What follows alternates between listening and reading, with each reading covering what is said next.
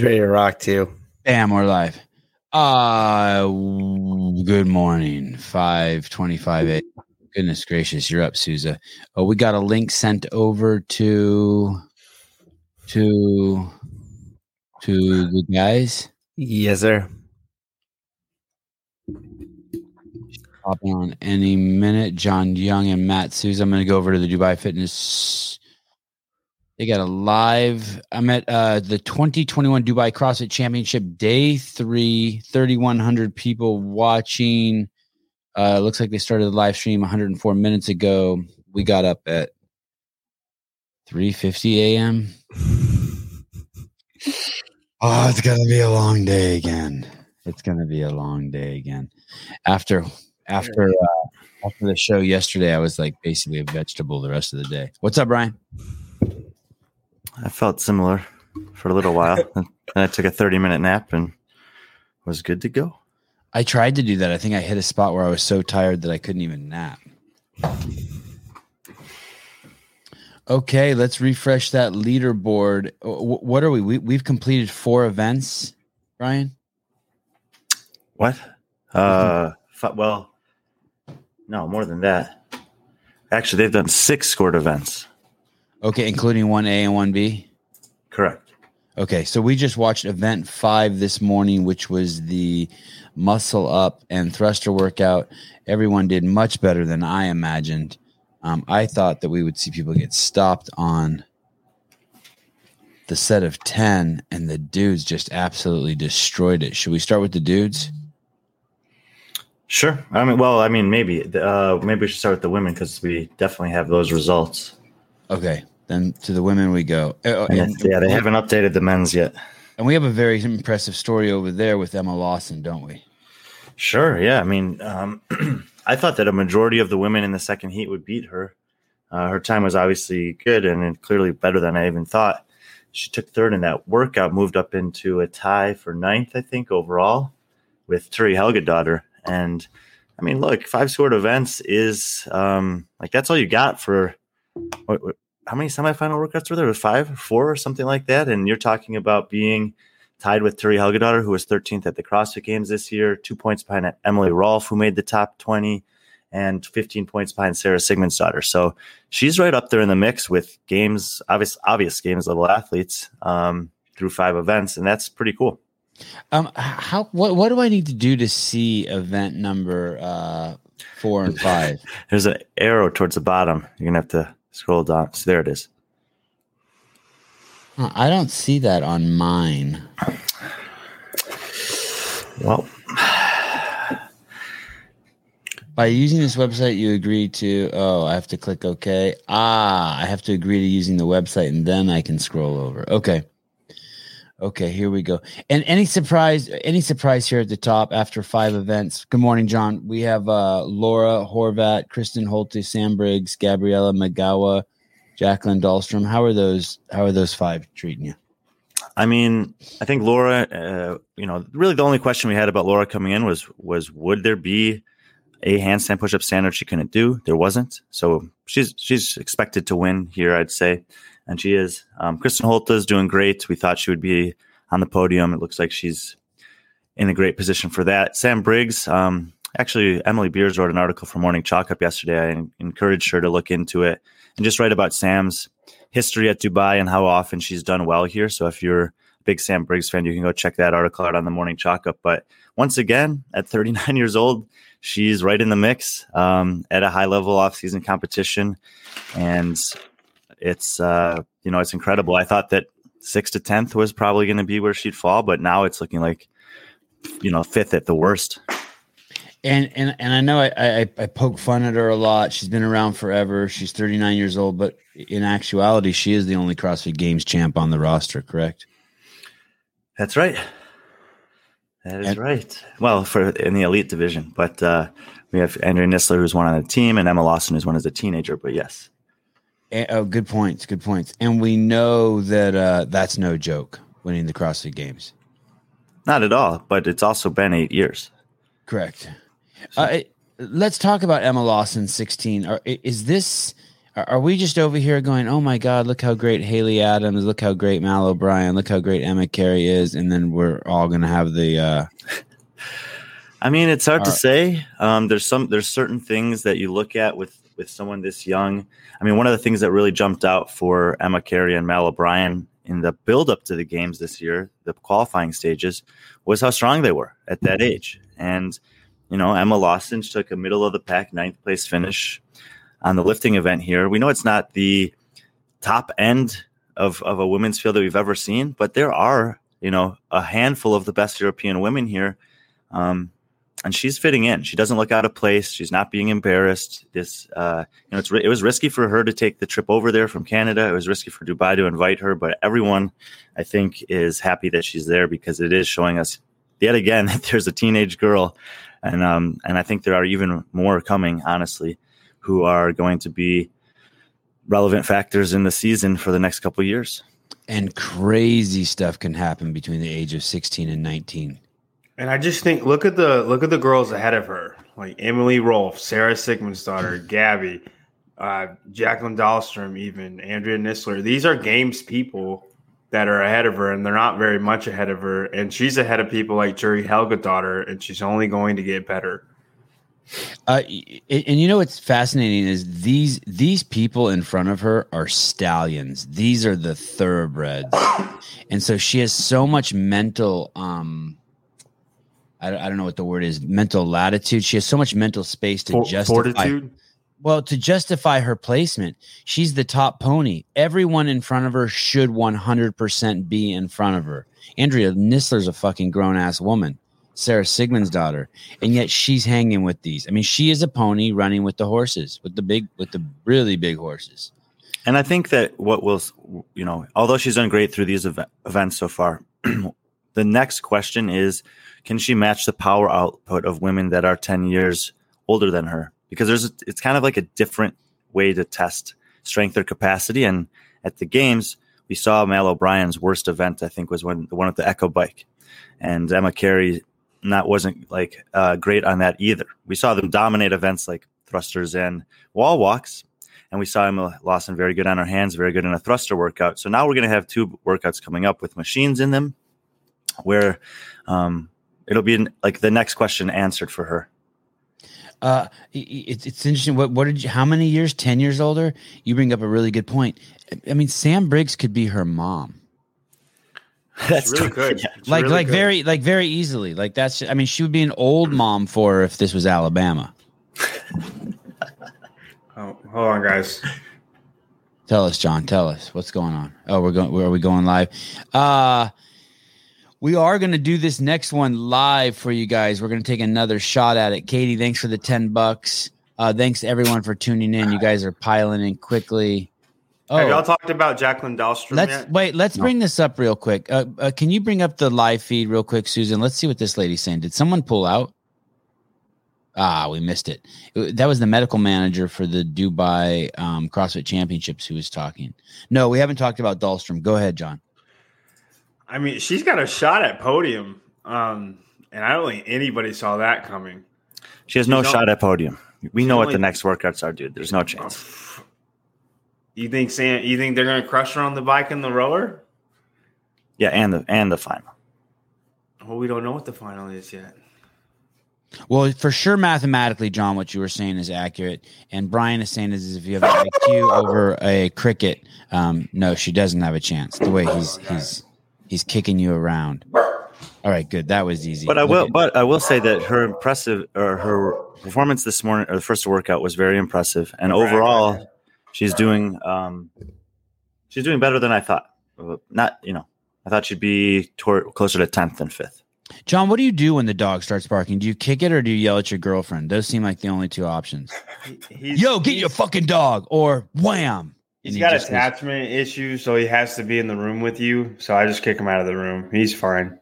Yeah, you probably shouldn't use that word kick. Kick. Oh, come on. Come on. Come on, Heidi. I've been awake since three fifty. three fifty. Uh, let's talk about the men here. How many minutes do we have before this thing kicks off? I think five. Okay.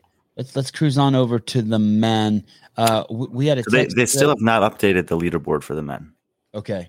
We had a text. Well, we know the top three.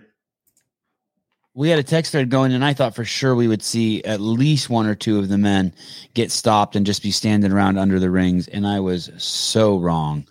These guys were flying. No one was no no one got stopped. Why, why did you think that? I just I, I guess I'm used to just seeing that in, in CrossFit events. When you when you have something that's five rounds, especially increasing, especially with the pressure to do well, I thought we'd see someone, you know, get stopped at like eight at, at eight, have to jump off, you know, at six muscle ups and just get stopped. But but I, I couldn't have been for more. When wrong. It's broken up like that, I'm, it's just not a limiter for the guys. Oh, and you just think about the total volume. You know, thirty ring muscle ups in a workout is extremely normal for men uh, and even women at this point. If you start pushing that number towards forty-five muscle-ups, sixty muscle-ups, then you're going to see a, a like a drastic drop-off at each of those like extra ten to fifteen reps. And what was Bronislaw's time? He, he was the slowest guy in the pack? He probably yeah, cruised he, over the finish line. He was five thirty. Yeah. Yeah, and that's still incredibly fast. And what was the weight on their thrusters, one thirty-five? Yep. Yeah, and the thrusters seemed like a, honestly seemed like a non-factor. I mean, in one or two cases – maybe the barbell cycling speed was allowed Roman to edge out Adler type thing. But for the most part, this was uh, no one struggled with the thruster. I like a workout like this. I, I don't think the thruster should be heavier. I don't think there should have been more muscle-ups. I like a sprint. I like it when transition times become a huge factor. I, I think that there's a mental fortitude piece that's tested here that's uh, that's pretty cool. Do you guys think that any, any of those things should have been different? They should have gone to twelve. They should have gone to one fifty-five well, or one eighty-five on the thruster. I would I would have been a fan of a heavier thruster, but I'm I'm biased. I usually like to like for things to be heavier than they are. I just think when there's a movement that everybody can do and nobody has gets an advantage on it, it's it's for a five minute event, it's kind of negligent.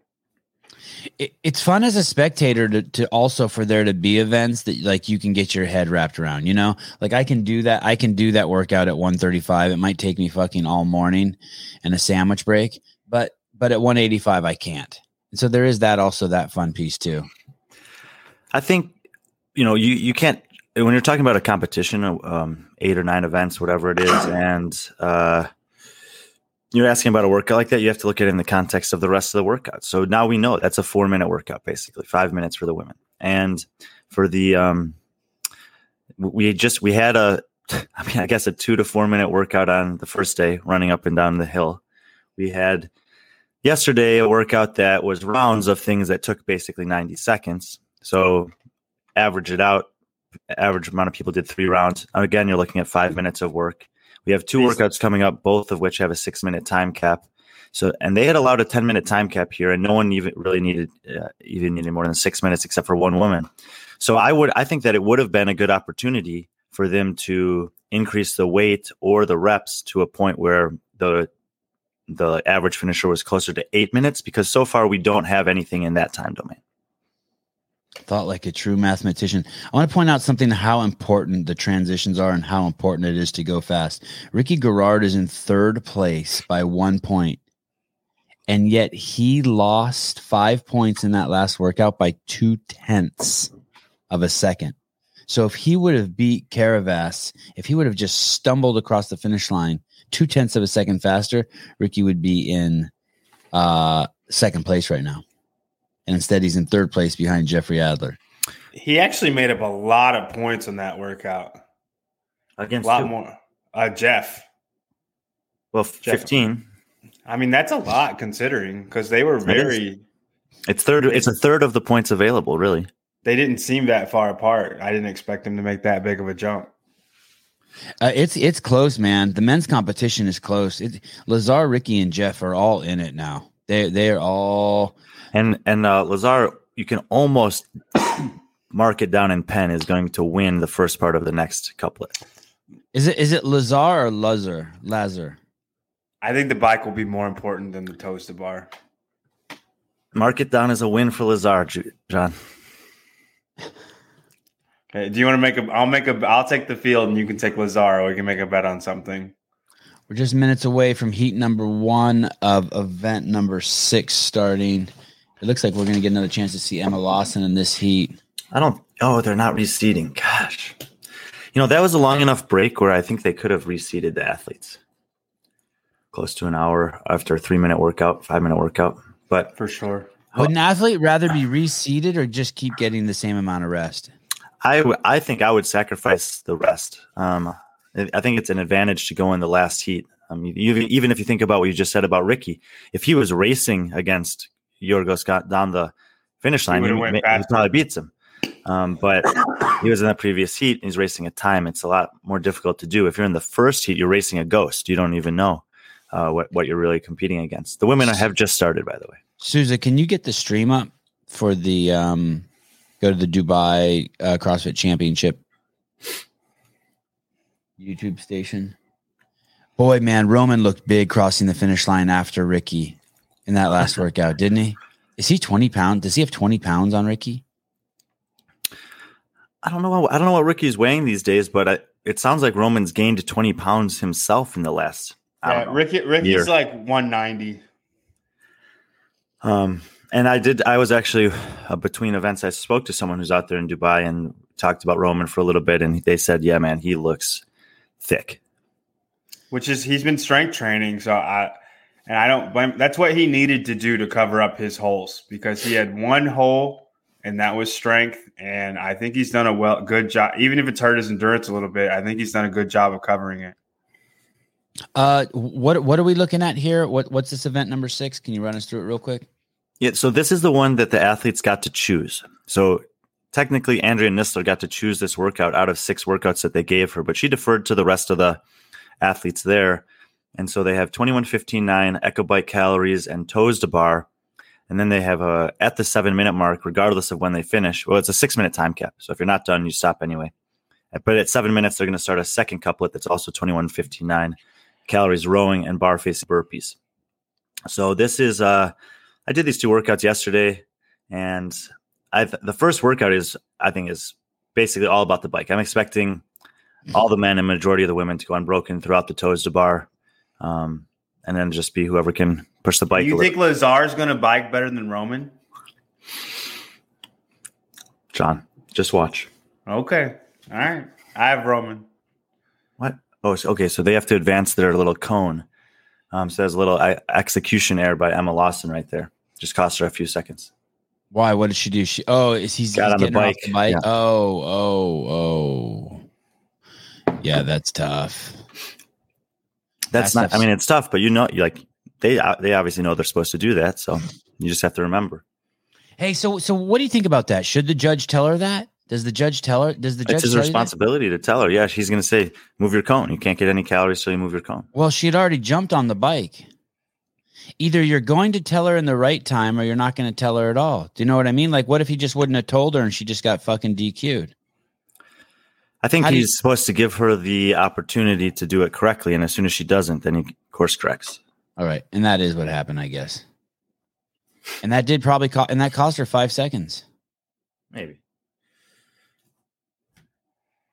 Those are the kind of errors that you may have seen a young Sara Sigmundsdóttir make. And it's more than just losing five seconds. It's a mental trip too, right?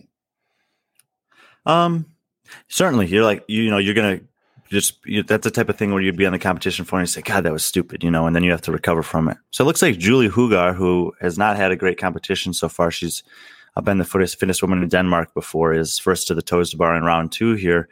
And we're seeing the first round, most of the women were pretty even. Now there's a little bit more strung out where the, it looks like Julie might even get off the rig before any uh, one of the other women gets back to the rig. Did you see these new overlays, Sousa, that uh, Will made? Crazy, right? I mean, let me play with some of these. So when these, when this event is over, the majority of the workouts will be under five minutes that they have done. More than half. Yeah. And I mean, we've talked about on here before how it just goes that way in competitions these days, like three to ten minute workouts. You have to be good. Um, and once again, we have a competition here where about half of them are going to end up in that range. God, we're like a real show now. We have a subscribe button. Can't even believe it. So Julie Hougaard is still in the lead. Going to the last set of toes to bar. It's only nine endless sprint on the floor. Emma Lawson and I think Rebecca Vittasen are in the blue shirts. So it's just about who can cycle the toes bar faster. You see Vittasen's actually like pulling her legs down. Um, so I think she might end up a rep or two ahead. Yep, there it is. Someone yeah. in the comments said that they have plaques now. I didn't see those. Where are those? They're up over the, they're on the rig. Brian, you're you're ahead of the the stream a little bit. No, I'm I'm watching on uh, ours.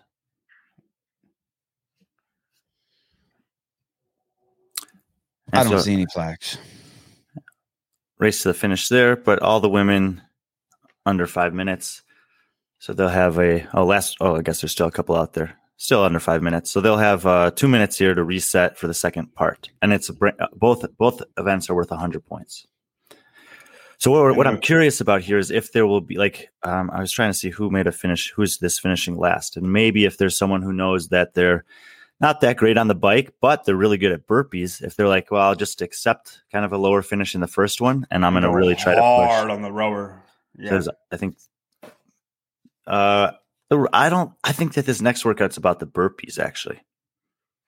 No, I know, but if you're really good at, I, I agree. But if you're really good at burpees, you would go hard on the rower.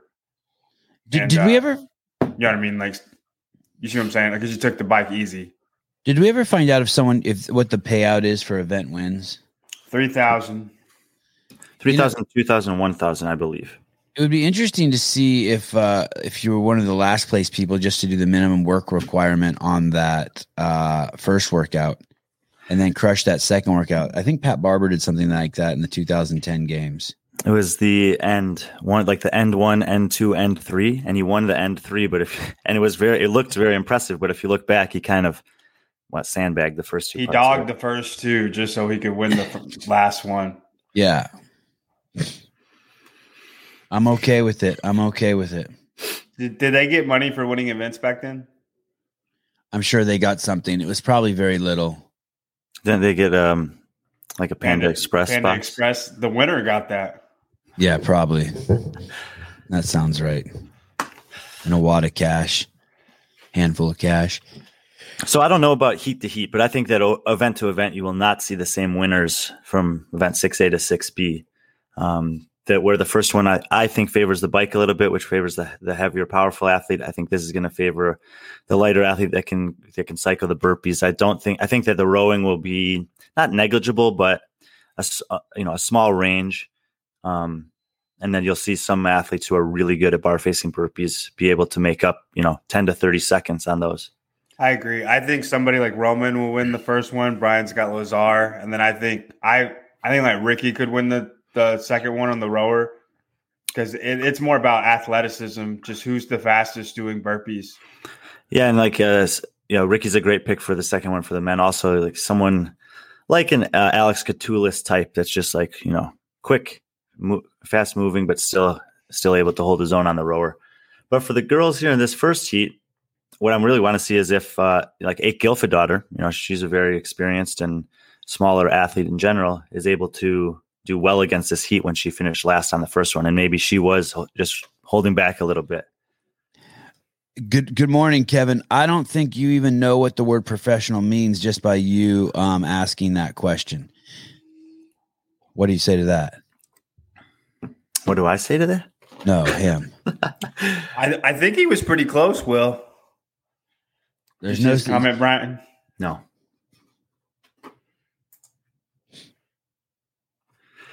I don't think so. Uh, I don't know. I was five or something, but I didn't have to do the transitions that they did in the running down the floor at the end. Um, trying Brian, to see. Brian, what? You didn't beat any of these women. What are you talking about? I beat the time caps. So I was happy with that. Yeah, yeah, yeah. That's good. I think that's good too. That's awesome. So this will be, you know, this is, th- I'm really, pay attention here to what happened. Remember to Emma Lawson. They'll have to do their last burpee and then go move that cone.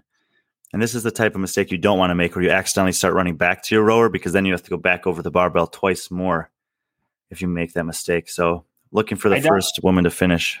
I don't see anybody doing speed burpees though, which is kind of surprising to me. What are speed burpees? Um, where it's just up, down, over, up, down, over. Everybody's doing the step up over. I think I think that's judge's hand in there for Emma Lawson first again. Good.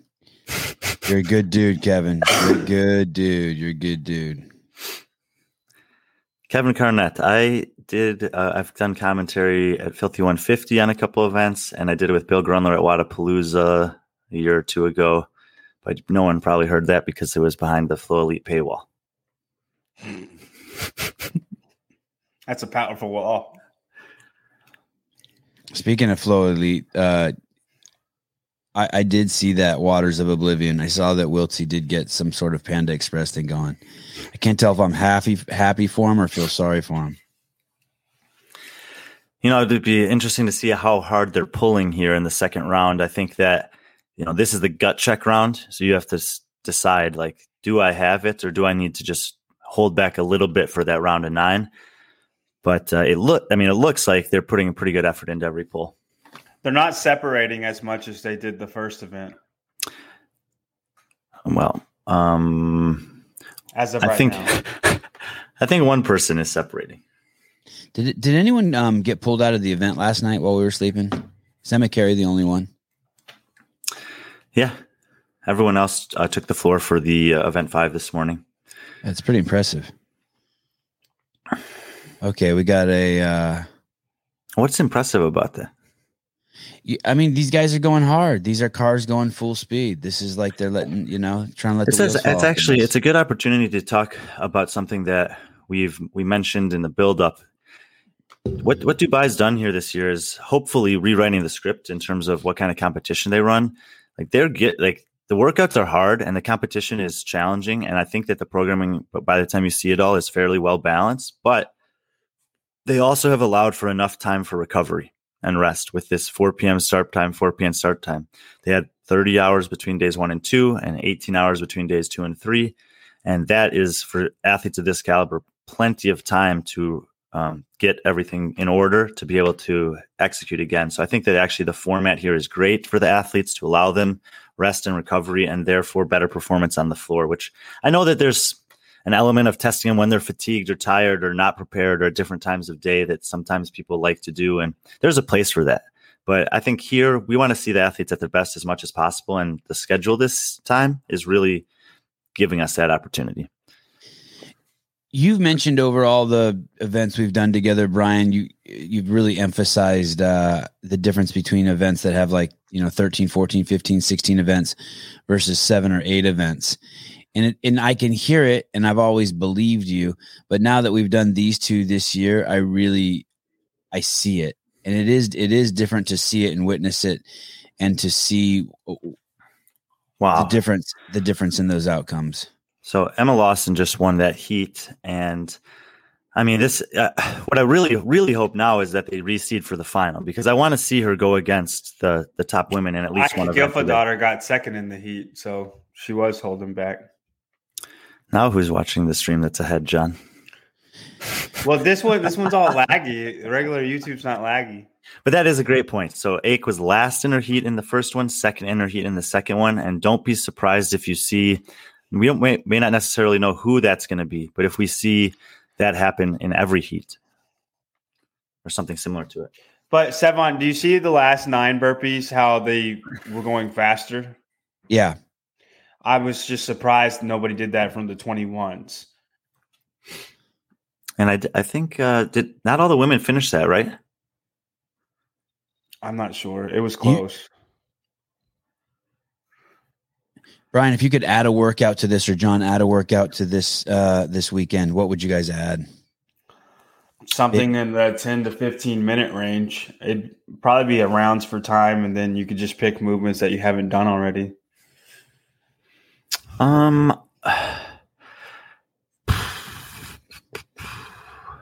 maybe, maybe something where barbell cycling is the limiting factor. Like, I don't know that we've had that necessarily where we have had a heavy lift.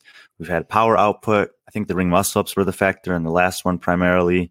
Um, but I don't, you know, last time they had like that snatch, that really quick snatch workout. I don't know if we need to be that fast, but maybe something where I think they could do like a clean pyramid, but you have to run four hundred meters in between each set. So you could do ten cleans at whatever weight, run four hundred meters, and then eight cleans, run four hundred meters, and it ends with two cleans Maybe. at a he- at a heavy weight.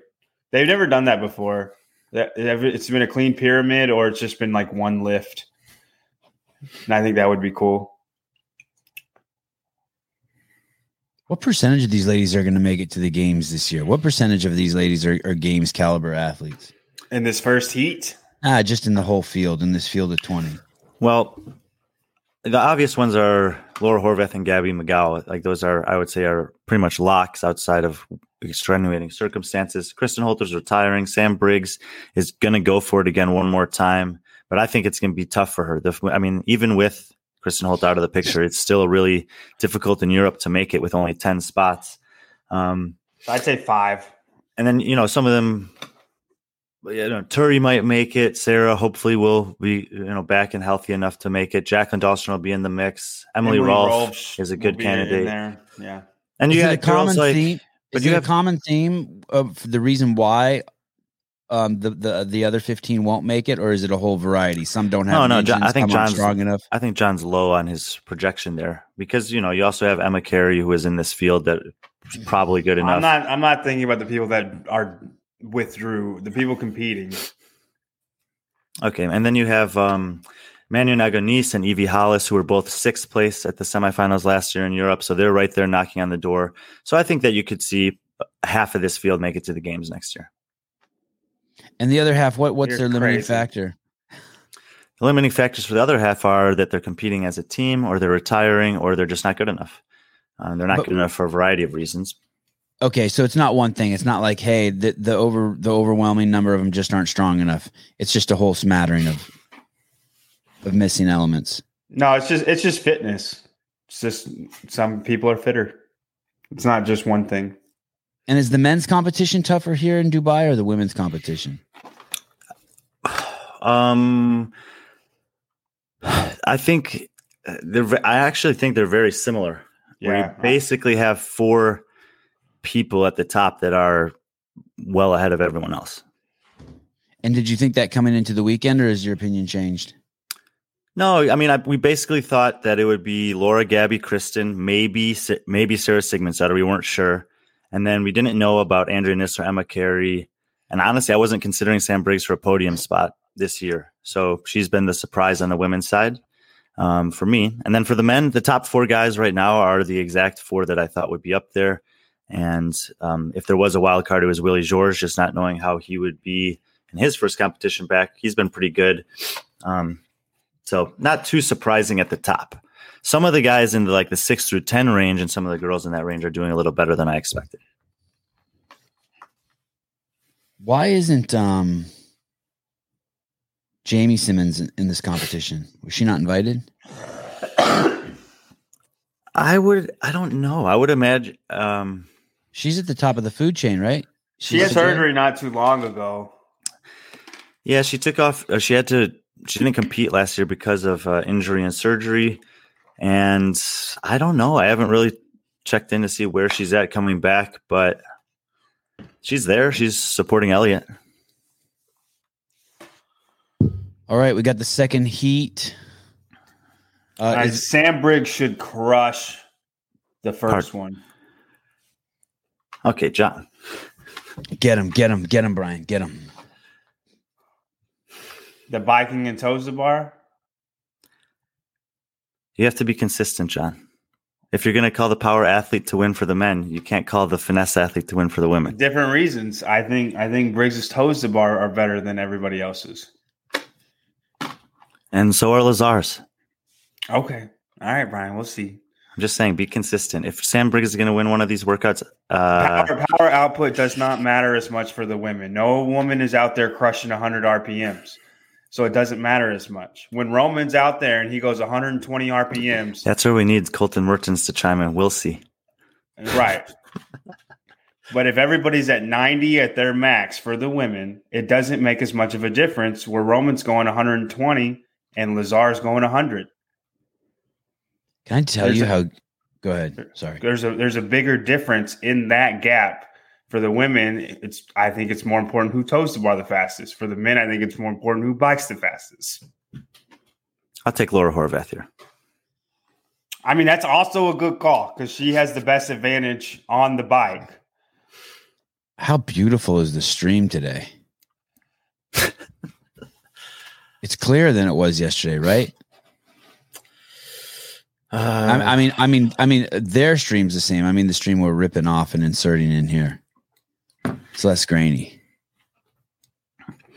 Are we giving credit to Souza for that? No, no. His, Souza's computer shit the bed. This is mine. This is my fucking God. You guys should see your computer setup. Better not shit the bed after uh, the money you spent on it. I mean, you, you someone spent on it. right, right. Oh, uh, we we haven't reached out to Christoph. We should get Christoph back on today. That's a good idea. Uh, I asked uh, him about uh, Jacqueline Dahlstrom's sandbag yesterday, and he's like, "Dude, the thing just blew up." I like stuff like that. All right, so oh, I just got a confirmation for a podcast next week. That guy Dusty Tuckness. Uh, Souza, the the the rodeo champion, he's in. He's in. So oh, let me a good day. Let me ask you something, Brian. Let me ask you something. Go ahead. Okay. Okay. Well, do you want to ask me something, or you want me to? Go? No, you go. Look at so, the wait, wait, wait, real quick. Look at that rig shaking. Look at that rig shaking. Wow. I want to see that thing fold in on itself. Your your thought process for the women is my thought process for the men. So why do you change that thought process the other way around? I just don't think you're giving uh, Lazar credit for his capacity on the bike. It's not about Lazar. It's the capacity I'm giving credit to for Roman. Yeah, and Roman's a great pick. I think he's going to finish second.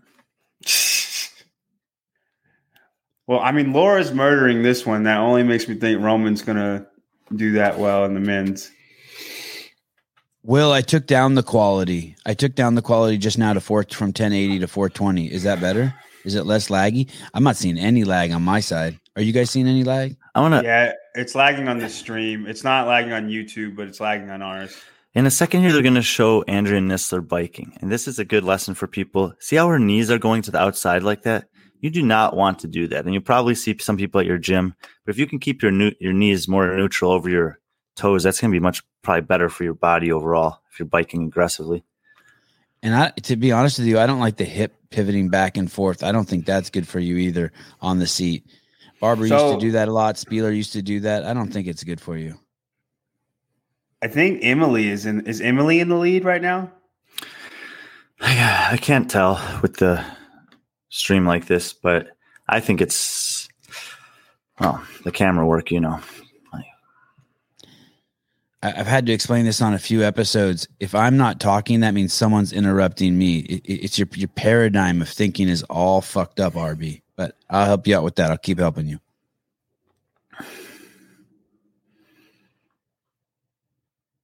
Okay, so uh, we what do we have? Five minutes was the time to be here, John? No. Did we mark it down? No, we didn't. So Emily.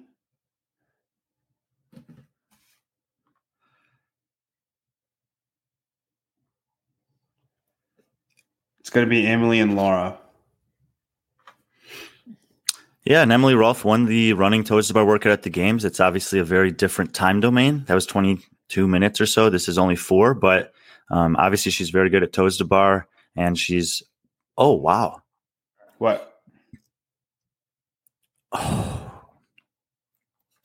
oh no. Sam Briggs. No, no, not that. what, what are you, oh, wow. This sprint to the finish here between Laura and, is that, I can't tell if that's Sarah or Andrea. Wait, they beat the time from the previous heat by over a An- minute? I think it's Andrea. Yeah, I think And- I think it was Andrea, too. His hair looked just a little bit blonder. And I think she's one lane for closer than Sarah. So Andrea yeah. Nisler and Laura Horvath, we think, had a very oh, close race to the finish there. So if you go back and watch it, Andrea is ahead of her, and then she like slows down, and Laura like gets right even. On which, the run? On the run? The sprint to the finish. Wow. And if you remember back to the games this summer, there was a workout where Laura was crossing the finish line and someone chased her down and the crowd starts cheering and Laura starts raising her hands like she's saluting the crowd as this person just races past her. So maybe she got an opportunity to be on the other side of that in this one. So the fastest time in this heat was over a minute faster than the previous heat? I, I don't remember. I don't think so. I think that I don't think so. Because I'll go back. I think that John had said I didn't beat anyone on this workout from the first heat, and I was that was the ring muscle up, ring muscle up thruster. No. Oh, you're talking about you? Yeah. I think all the girls were under five minutes in the first heat, or at least under five fifteen. Um. Wow, and Laura's already getting over to a row or getting ready. Oh, they start at six minutes. At seven minutes. At seven okay, minutes. The okay. winning time was four twenty-seven for the first heat.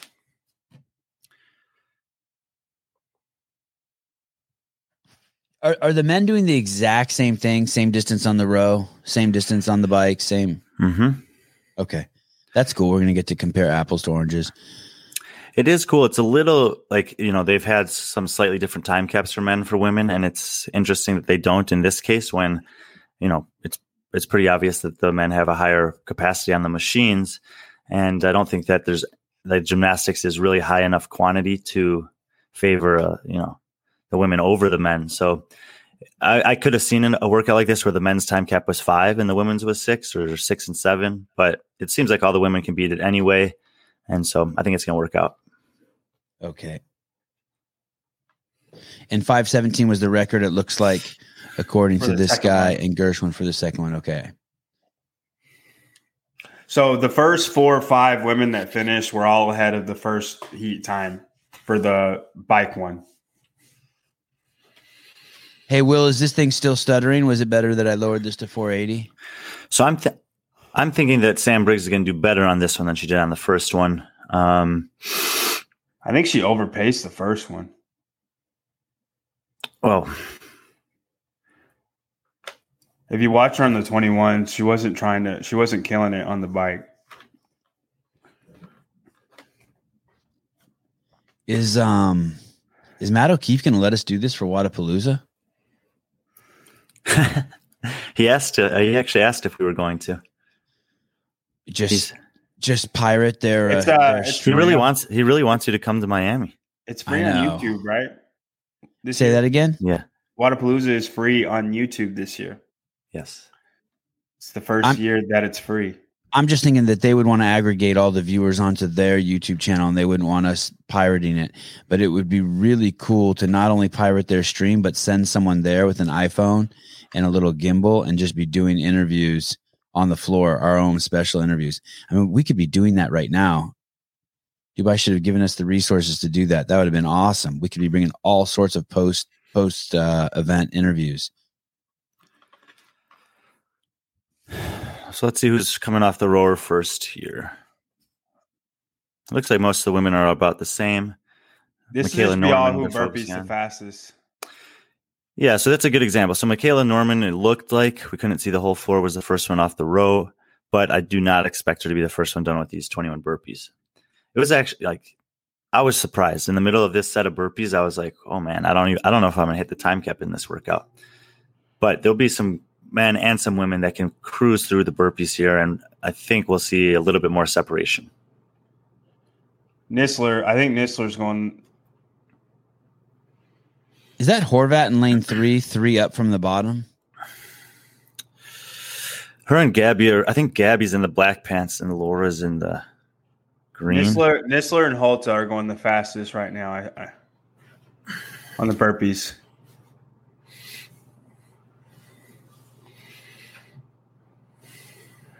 I think this first round, everybody's going to be really close. When did Emma start separating? Was it the fifteens? Yeah, she definitely hey, pulled away in the fifteens. But Sam I, Briggs came off the burpees first. Yeah.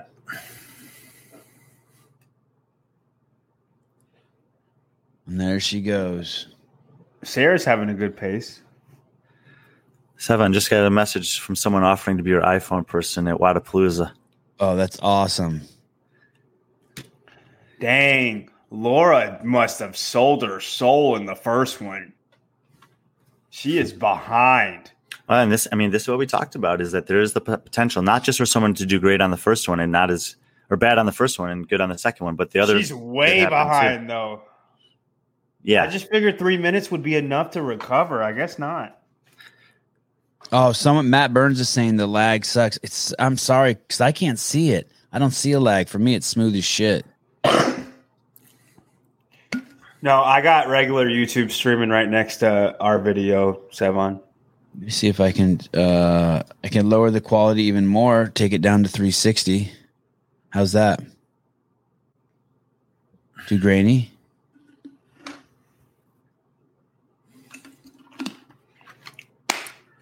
Well, so these are, you know, these are the type of workouts we talked about. I think we mentioned yesterday, like the ringer one, ringer two, only we have more athletes in the field here. And what you're going to see is someone like Sam Briggs, who might do really, you know, below average on the first one, win the second one, or Laura Horvath, win the first one, below average on the second one. But I'm looking at someone, I'm looking for the athlete that can take third and fourth, or second yeah. and fifth. And that's the athlete who's going to make up a lot of points on the field here. And Briggs was, she was like fourth, fourth or fifth on the first one. She was in that first group. Is that Gabby right there we were seeing? Is that Migała right yeah. there? Gabby's in the towards the middle of white top, black pants. Oh, okay, who's she's that one lane? At, Kristin Holte is in the red shirt. One lane away from us is Gabby Migała. Okay, and then on the other side of her. Is is Laura? So that's oh Jacqueline gosh. Dahlstrom in the gray pants with the ponytail. Oh no, I got it wrong. Laura's in the the dark pants. Laura's Gabby's in last in the... place. Laura's in last place. The one oh, so oh my God! So that was her coming off the rower. She's, she's not ahead way of everyone. Behind. She's oh. way behind. I haven't seen somebody blow up like this in a while. Yeah, that's bad. Everyone was off, and it, she was either way. So we're looking. So it looks down. Like a race here between Sam, is Michaela Norman, Kristin Holte.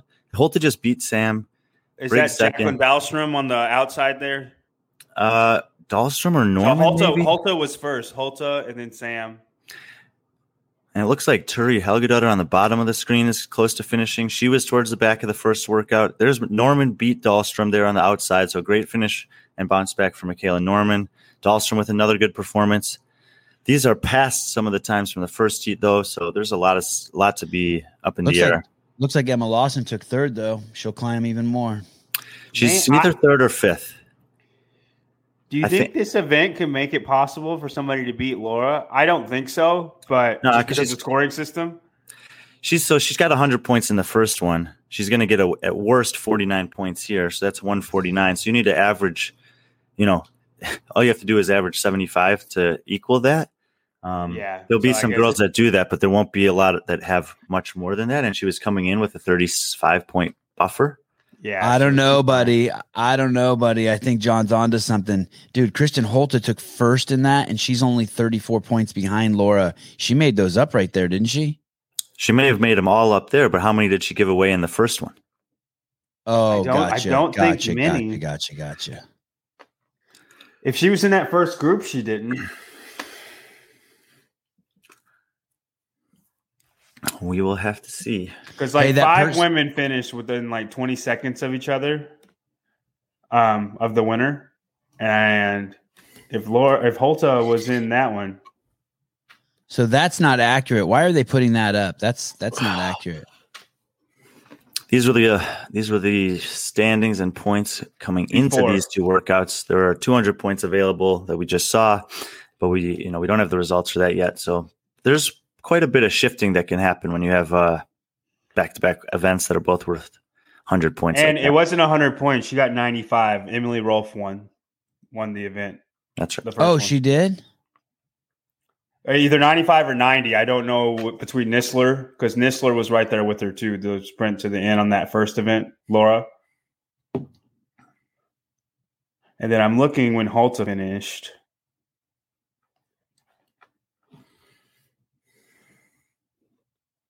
So, someone asked an interesting question here, just because I haven't seen any no reps at this event. It said, did Briggs just make, did Briggs' judge just make her do an extra rep? I haven't seen any no reps. Have you?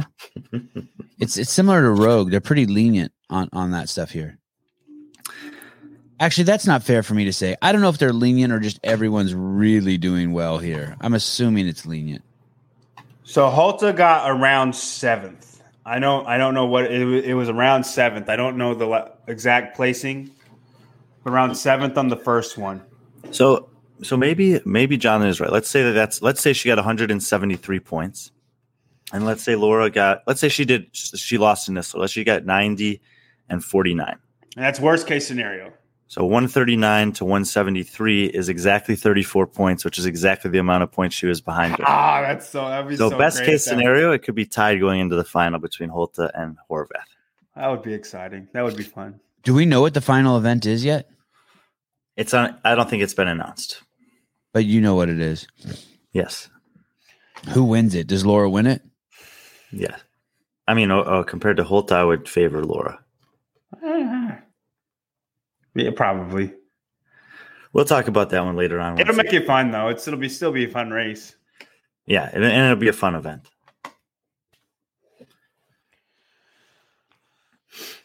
I don't know how much time they'll have between the men's. Have they updated the men's leaderboard since event five? Yes, they have. They're going to come out fast, I think. Do you want to pull up the men's leaderboard heading into this event, Sevan? Because they they have updated it now. Yeah, maybe. Uh, do you want to do that, Souza? The men's leaderboard, and I'll just keep so the stream going since, over here. Okay. Since Lazar is uh, only fourteen points away from third, do you think he has a shot at podium? Oh, for sure. Um, the, you know, yeah, and he's got. I mean, he's in a situation where he has really nothing to lose. He's so far ahead of Willie George, forty-five points or something. And he's not, I mean, he was fifth in this competition last time they had it. You know, he was ninth at the games. He probably wasn't happy with how Rogue went. This is an opportunity for him to, you know, get onto a podium at a, at a high level competition. And I know that's really important to him. So I'm expecting him to go pretty hard on, and try to get a lot of points on these two.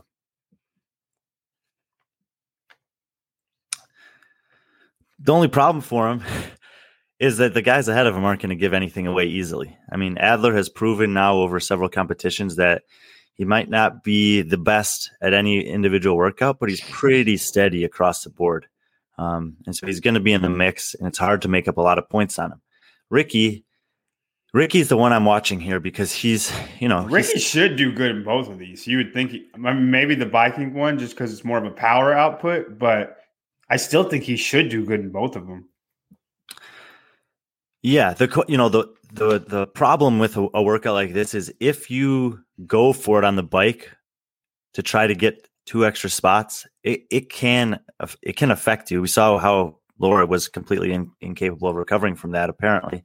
Um, and Ricky's the guy that uh, even though he's got you know it's been he doesn't have a lot of competition experience, and knowing yourself in competition here can matter. Check like that kind of gut check I talked about in the rounds of fifteen. You have to ask yourself the question, what's the price that I pay for going this hard compared to this hard? So he's, I think this is a, you know, a good opportunity us for us to see how he manages that in an environment where just like Lazar wants, I mean, obviously Ricky wants a podium this weekend. So he does seem like the type that'll just send it on the first one and just trust his ability to recover. The morning chalk up uh, leaderboard is, is prettier than the uh, competition corners. I kind of look for Jeff. I'm. It'd be interesting to see if he's conservative on this first one. Jeff Adler. It probably has a lag though. Right, Adler might do what Kristin Holte did. He might take a you know seventh to tenth and follow it up with a top three. That's probably the, his smartest play. Yeah, but it's tough. And and um, these workouts, both of these workouts, there's the p- propensity for someone from this first heat. If you go back to the stream, they have the um, first heat of men listed up there. And we see guys like um, that you might not, you know, they're, they're obviously not a factor for podium or top five in the uh, in the competition overall. But on these workouts, as we've talked about the scoring, if you can place in the top six, it's really valuable. And it, let's just say that a Fabian Benito and and maybe Mahmoud or Mohamed Alomza like burned this first workout down and put up some good times, or Luka Đukić or something like that, suddenly those guys in the second heat are saying, wow, I mean, those times were fast. I know there's a couple guys in my heat are fast. I have to go a little harder than I thought. Hey, uh, Luka's got to be proud that he's beaten Houdet. That's a good sign. I mean, he's got to he's got to look for something positive. It's a tough field. Yeah, the, uh, you know, Luka Đukić is uh, he's really young. He's twenty-two. This is his first, like, you know, really his first season off season combination where he's a factor. He's getting invited to these competitions. Um, I know that he would have loved to have made the top twenty at the games this year. He didn't, but that's not a like that's not necessarily a bad thing. Sometimes you have to have those little setbacks. This is a good opportunity for him to say, um, to show that on the last day of a competition like this, he's still fresh or even maybe um, getting better compared to some of the other guys. So I think he's got a lot to prove right here. I think that on at least one of these workouts, he'll be in the top five. It is. It, go ahead. Go ahead, John. Okay. Well, I was going to say it, it, anyone who's here who hasn't been to the games, who's putting it to Sam Stewart or Houdet or Luka. I mean, I mean, it's, it's a victory, even if you don't win it. There is, what are you talking is, about though? I don't know. I don't know who I, it doesn't look like there is anyone. Has Elliot Simmons ever been to the games? Yeah. I, I and, and I guess Bronislaw's though, he has been to the games, but it was in two thousand nineteen where everyone was allowed to go. And then the next guys down that haven't are Catullus, Montilla, and Moraquinho. But the only one of the guys you mentioned they're ahead of is Sam Stewart. I guess all, all I'm saying is, is that there is a it, – it's and not actually, just about – Actually, Simon Montilla also did go to the games in two thousand nineteen. All right, did then Luka should, then Luka should kill the himself. Then Luka should kill himself. I'm sorry. He's ahead of all those guys, though. No, he's saying, not. Did did Caravis go to the games in twenty nineteen? Oh, he is. In twenty nineteen? Or was that Lefteris, Theophanitis, the steroid guy? I think that's the guy who went in twenty nineteen, right? Yeah, and he finished like seventy-something. Yeah. Oh, did we see, was it Luka Đukić off the bike first in that first round? I think so. There's two guys with white shirts in the middle of the floor, but I thought it was Luka, not Yorgos. And this, I mean... I feel Sam, like Stewart's, every- Sam Stewart's wearing something that looks like Danielle Brandon would wear. What is that shirt? They're all wearing, needs to be shorter what? Or longer. Can't be just stuck in the middle there like that. Yeah, there's Luka. So he's out to the lead here in the first round. Pretty significant lead through just one round. Mm-hmm. And this is the type of thing where he's probably thinking to himself, I have to put up a good score because the second heat is coming. And so he's he, he's like beating these guys is at this point is not what he's thinking about. He's thinking about getting the fastest possible time. I if wonder. You, um, you know, Lazar won that Tota Bar. So he saw Emily Rolfe do really well on this workout. She won the Tota Bar running workout at the games. Lazar won it for the men, but he had said that his brother was kind of uh, injured or not feeling his best coming into that workout, and that in a different circumstance, Luka could beat him on that. So knowing that about Emily Rolfe, Lazar, and what he said about Luka, this is a workout that does set up for him, I think. I wonder if Lazar watches Luka do events, and if Luka does well, he's like, okay, I know I'll do well. Yes. Yeah, they're they're really similar um, body types. Uh, Daniel, I, I've been bugging Josh a lot lately. Um, we're going to have we're going to have Eddie Penny back on. That's the SEAL Team six operator who is – we had on a couple of weeks ago on the Sevon podcast. I, I'm trying to get a podcast going with Josh and Eddie at the same time. So we'll see. For a while, Josh was real gung-ho. Just bang him in the D Ms and tell him to get back on. I know he wants to, but he, but I think his life is pretty impacted right now.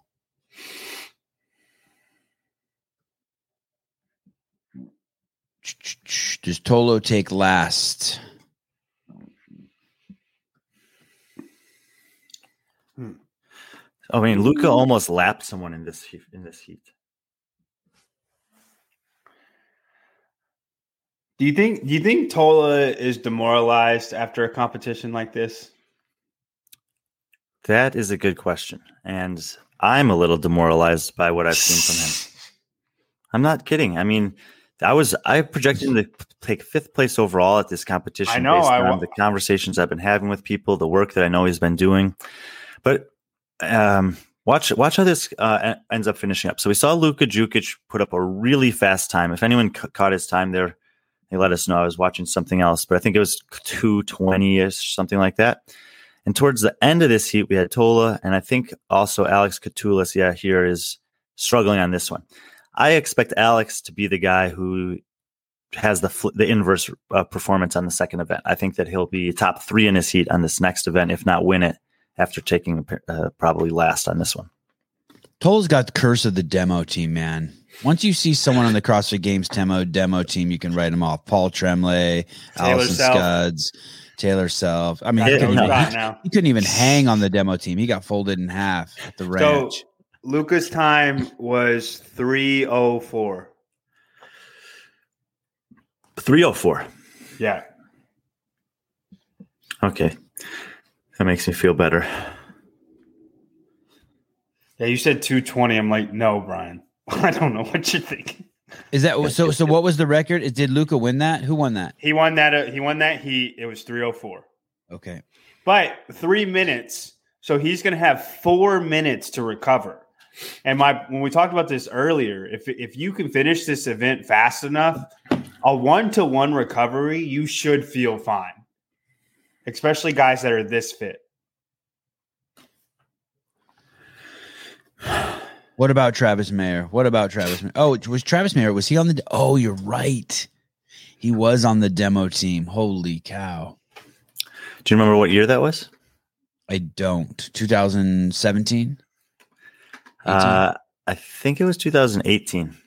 Um, because remember, I remember that they had him do the parallel handstand walk live on the cover on C B S as a demo that year. Um, did he eat shit or did he do it? twenty eighteen. No, no. Did they, is that the year they had that? I think it was. That was the year they had that. Yeah. And since then, you know, he's made the games every year. He's finished twelfth, nineteenth, and twelfth. Go Travis. Colton Mertens is going to end up on the demo team. That's bad. Are That's you surprised Laura fell off so hard? Yes.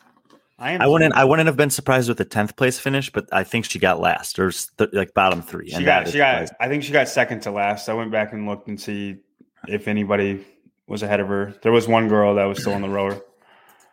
Um, I am too. Dude, what if Kristin Holte wins this competition? That'd be a great walk-off. She should stop. She should stop doing competitions and just retire.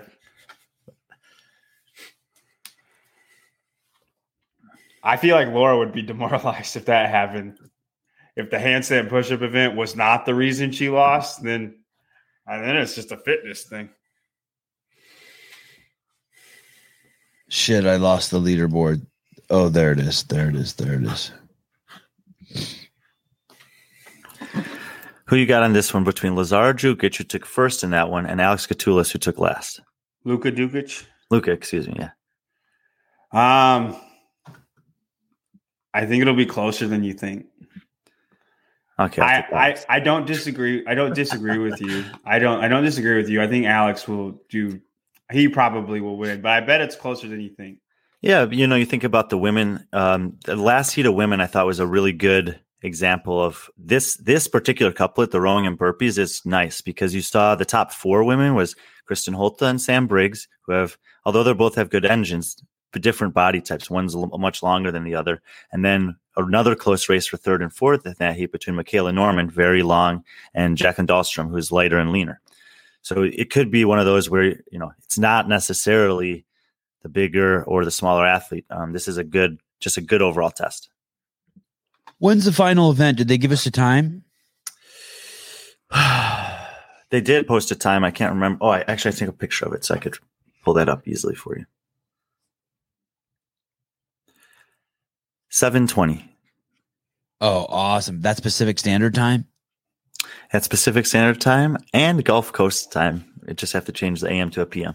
So oh, it's in, that, it's it's yes. in fifty minutes. So it's that almost is. almost right after this one.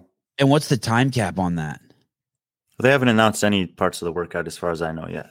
Although, what are if someone wants about? to, you already admitted that you knew what it was. Yeah. What's the time cap on that one? I haven't seen the time cap minutes. Oh, please tell me you're joking. It's, I would love. I'm just. I'm just kidding. I'd it's, love for this to be over by eight thirty, and I could go to my kids' tennis. It's Atlanta, actually. Atlanta, yep. That's actually a very tight time cap then for that workout. Yes, it is. I saw a guy at my gym do it with a weight vest under an hour, and it was crazy. I couldn't believe that. I it's what it is took that me workout? thirty minutes just to do the pull-ups. I was like, this is ridiculous. Oh, is that the one that from the games uh, at the ranch? Yeah. That last one? Yeah, that was yeah. nuts. So buckle up, Savan, because we're doing two heats of that. Two oh, heats of that no. Atlanta. Yep. Please no. For for men and women. What what is the longest time? So who's in the, who's in the lead here after the first round? That is Alex Catullus, isn't it? Yeah. Or Pat Barber, I can't tell. I don't think Pat Barber's here. I'm j- I was a joke, Savan. I know mine was a joke too, John. Okay.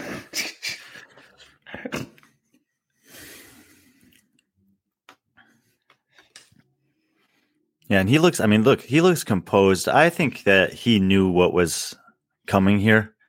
And I think he just basically just finished the first workout knowing that he had a chance to win this workout, Catullus. Yeah, I mean, if you have a chance for three thousand dollars, it's smart. It's smart to do that.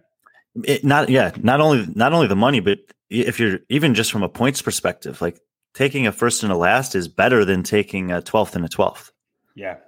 He's all alone. No, he's ahead by a lot. Yeah. Look at how fast his burpees are. So these are the speed burpees that John was talking about, and he's been doing this from the start.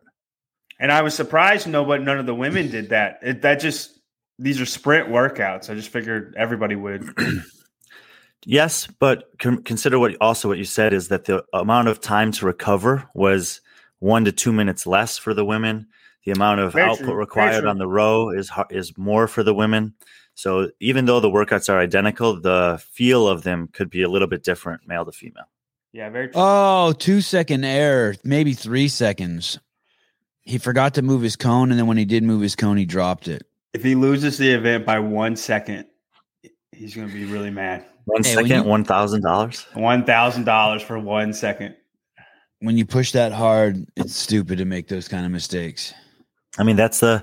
It was two tenths of a second for one thousand dollars for Ricky Garrard in the last event. And that's the type of thing when you see people running across the finish line. I think it um, – Gosh, he's ahead by a lot. Yeah, yeah so we should bucks. track that's his time supplements here. for a month. That's supplements for a month. But if you tell – if you can see – you see his burpees here. He's not rowing faster than the field, like extremely faster than the field. It's just these burpees that making up that are making up all the time. You say Luka's time in the first part was three oh four? Yes. Okay, so three oh four and about four twenty-two. So he should be sprinting to the line here, man. Yeah, he should have. four twenty-one, four twenty-two, something like that. And he didn't. And it looks like there's going to be a, yeah, so now we've got a close race in the middle there between Luka and Yorgos. I think Luka's fur, uh, further away from us. Oh! Yeah, Luka's in the black, the darker shorts. This is really close. Oh, Lucas said he won. Oh. Yeah, I think he did. And what was his time? four forty-five-ish. Okay.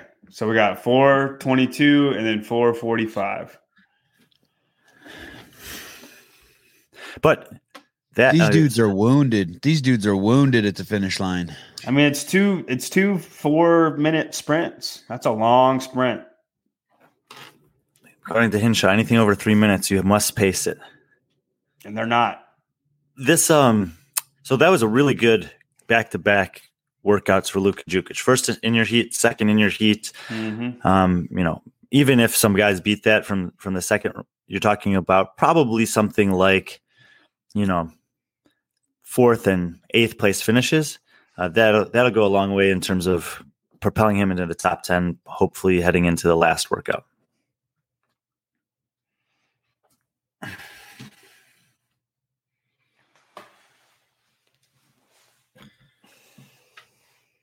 So we are forty-five, forty-six minutes away. Well, we got one more heat to go. Yeah, we got the top guys. So I, I got Roman in this first one and Ricky in the second one. Brian, who do you got? You got Lazar in the first one and who in the second one? Catullus. I already told you. That's going to be the winning time, what he did? Mm-hmm. Okay. But if you wanted me to pick someone from the second heat that's not Ricky, I, I do think like Ricky is the pick for the second heat, uh, for the second workout. But if I was going to pick someone else, I would go with Adler. I think Adler, yeah. Okay. And then, Sevon, who do you think? I think those cones are too small. I agree.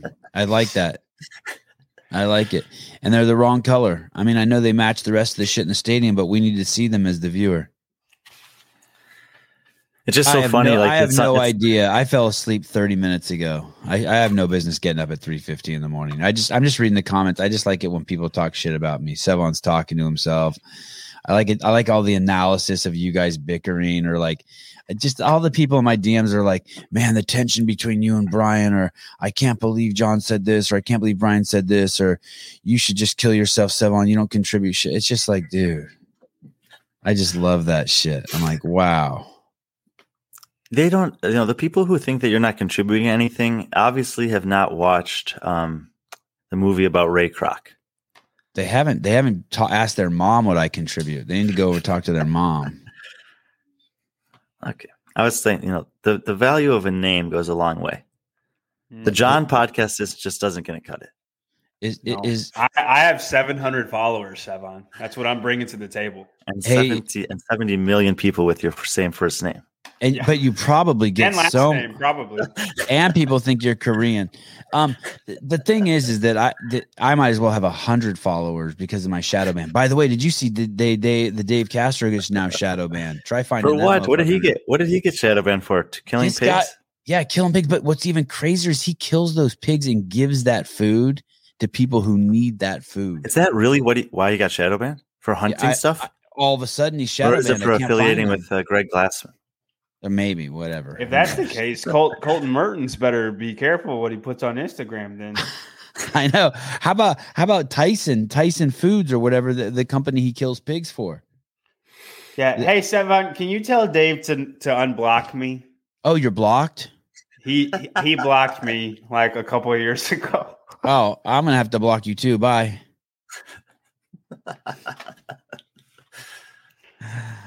Uh, you must have said something crazy. That's that's yeah. I, I don't do even. I don't because I don't even. I never say anything. John is a very me. contentious man. I think I my was mom just, said you contributed shit. All right, all right, all right. I'll have a talk with her. I think I just said something critical about a time cap or something. And uh, thank you, R B. I appreciate it. Um. I mean, I like it that people are invested. I like the analysis. I like the comments. A I mean, sneaky, shit. Sneaky pick to watch in this first workout here is Henrik Haapalainen. I had someone from um, Finland message me and inform me that any Finnish name, the emphasis is on the first syllable. So, so I had it right. Henrik Haapalainen. You did so great last time with his name. Even though you had to help me read, I wanted to call it Haapalainen, Haapalainen, Haapalainen. And I bet you, I bet you people at home don't call him Ricky Garrard either. I hope, I bet you it's like in Australia, it's like Rippy Garrard. You got it all wrong. Dang. Hey, guess what Craig Ritchie just snatched, Brian? I wouldn't be surprised if he's snatching close to two seventy-five. three thirty. What? three thirty? Yeah, you haven't been – he's he's just doing weightlifting now. I don't – yeah, I haven't been paying attention to him too much. That's, three, that's three a crazy thirty, stat. three thirty, that's crazy, right? Good for him. What's crazier, that he snatches three thirty or that anyone watches his videos? Every time I go to this fucker, it's all fucking clickbait. And every time I go over there, it's like, have you heard about Sara Sigmundsdóttir? And the video is twelve minutes long, and it's eleven minutes of him jerking off in his house, and then like thirty seconds, like, Sara brushed her teeth today. I'm like, oh, my God, I fell for it again. No, I agree completely, but I, I came up with him on Instagram. And now I'll tell you this, Nate, you're on the same fucking path, dude. You're on the same fucking path as that knucklehead. One thing is, I I, I don't want to watch you work out. At least the guy, at least the guy in um in from South Africa or whatever, Wiki. At least he's handsome. Wiki? Oh, we oh Wix Wix from yeah, a, from Australia. Yeah, yeah, that old bald dude. Yeah, I like him. I at least I like looking at him. All right, they are sending it on this bike for so long. Oh, let's go, Roman.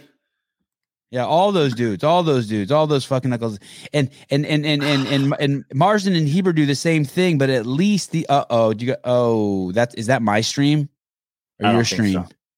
Okay, I'll stop pouting for a second. Uh, whose stream is that? John, is yours playing? Um, yes. I got cursed.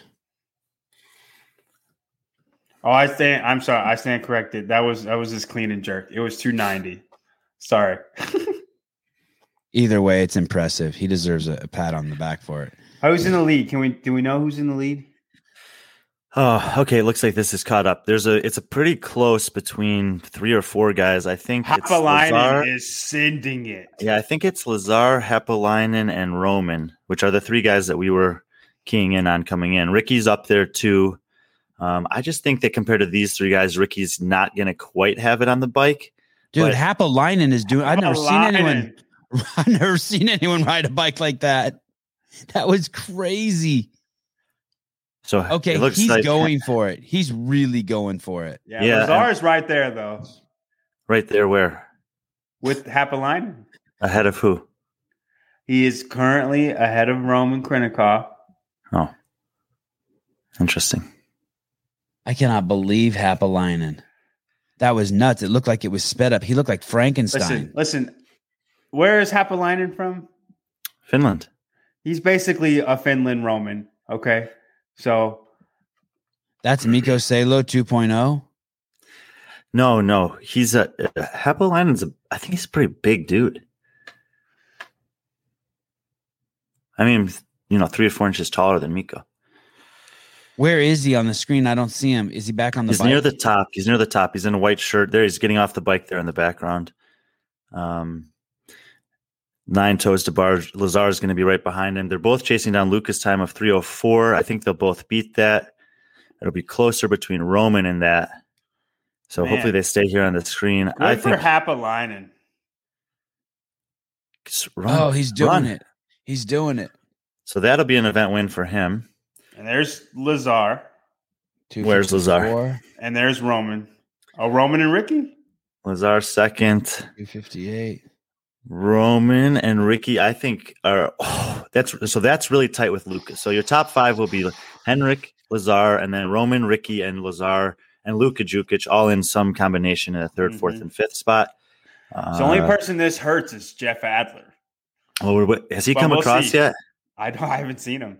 Who's that in red right there? Elliot That's Simmons. Simmons, Willie George. Oh, dude, eleven. Oh point, man, eleven points between Horvath and Kristin Holte. Their Adler is this update. This updated. Yeah. So that hurt Adler a lot, unless they all die and he does amazing on this next one. Holte went third and seventeenth. No, Horvath did. Oh yeah, what did I say? Yeah, Horvath. Yeah, sorry. So it was it was almost worst case scenario then. Third, yeah. She so third was the worst that she could have possibly done in that, and seventeenth was the second worst. So you were right about that one. Holte did one spot worse than we thought on the first one. She got eighth, and then she got second. Mm-hmm. To oh, so Sam clipped her on that on that one. So it was actually was kind of worst case for both of them relative to what we weren't still sure about. Holte Holte has a shot. Yeah, but if she takes one spot higher on each, then she's only like five, eight, uh, then she'd only be two points back. So either way, eleven points. Um, she has is, to beat her by three places, right? Two, two spots. Depending no, no, three, on, three, three.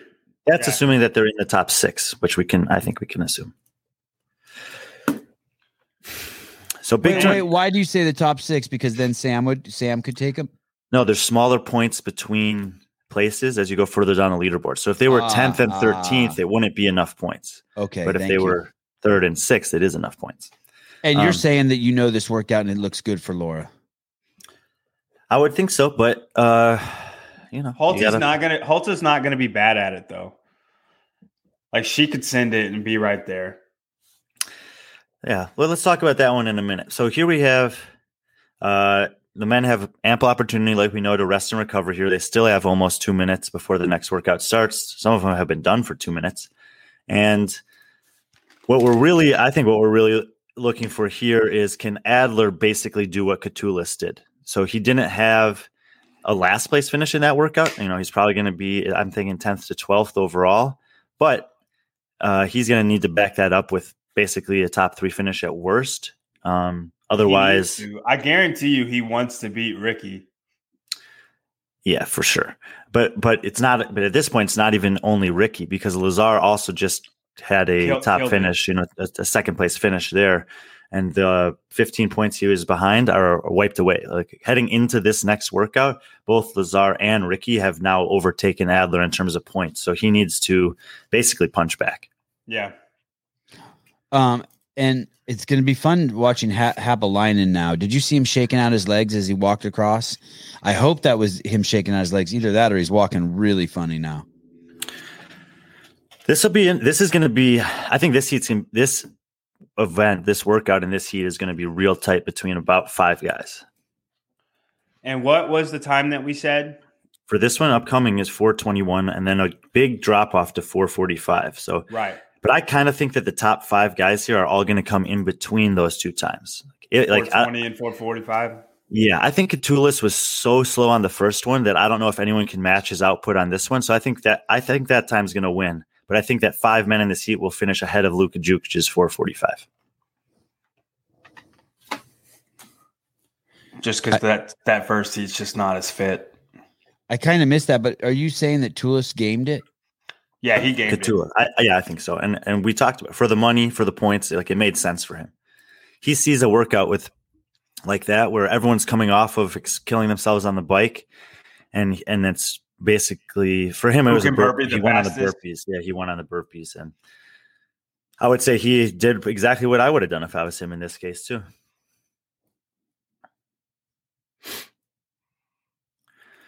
Do you like all the um, Whoopee lives, Sevan? You can see the heart rates of the athletes. I unfortunately do like it. I know it's just complete horseshit, but I but I enjoy it. I enjoy like... I like them all contextualized within each other. I did get really excited when we saw someone's heartbeat hit two hundred yesterday. Oh, dang. Like, holy shit. Mantilla. So, okay, so this is a, a, another guy who did not do great on the first part of this back-to-back workout, and he He's just rode twenty-one, everybody. twenty-one calories in forty-one seconds. Roman, who's amongst the best rowers, if not the best rower in CrossFit, was ten seconds behind that. But even basic, like entry-level CrossFit coaches can tell you that going ten seconds faster on a rower is not always the best idea.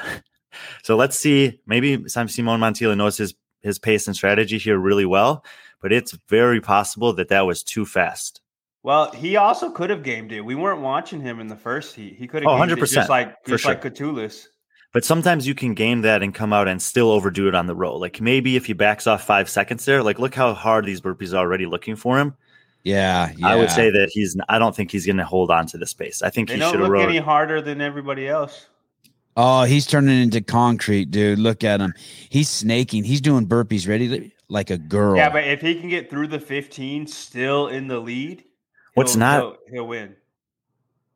Yeah, yeah, maybe. Will, what's not good right here is that you both Roman, both Roman and Lazar are ahead of Adler. So yeah, Adler, Adler doesn't look good.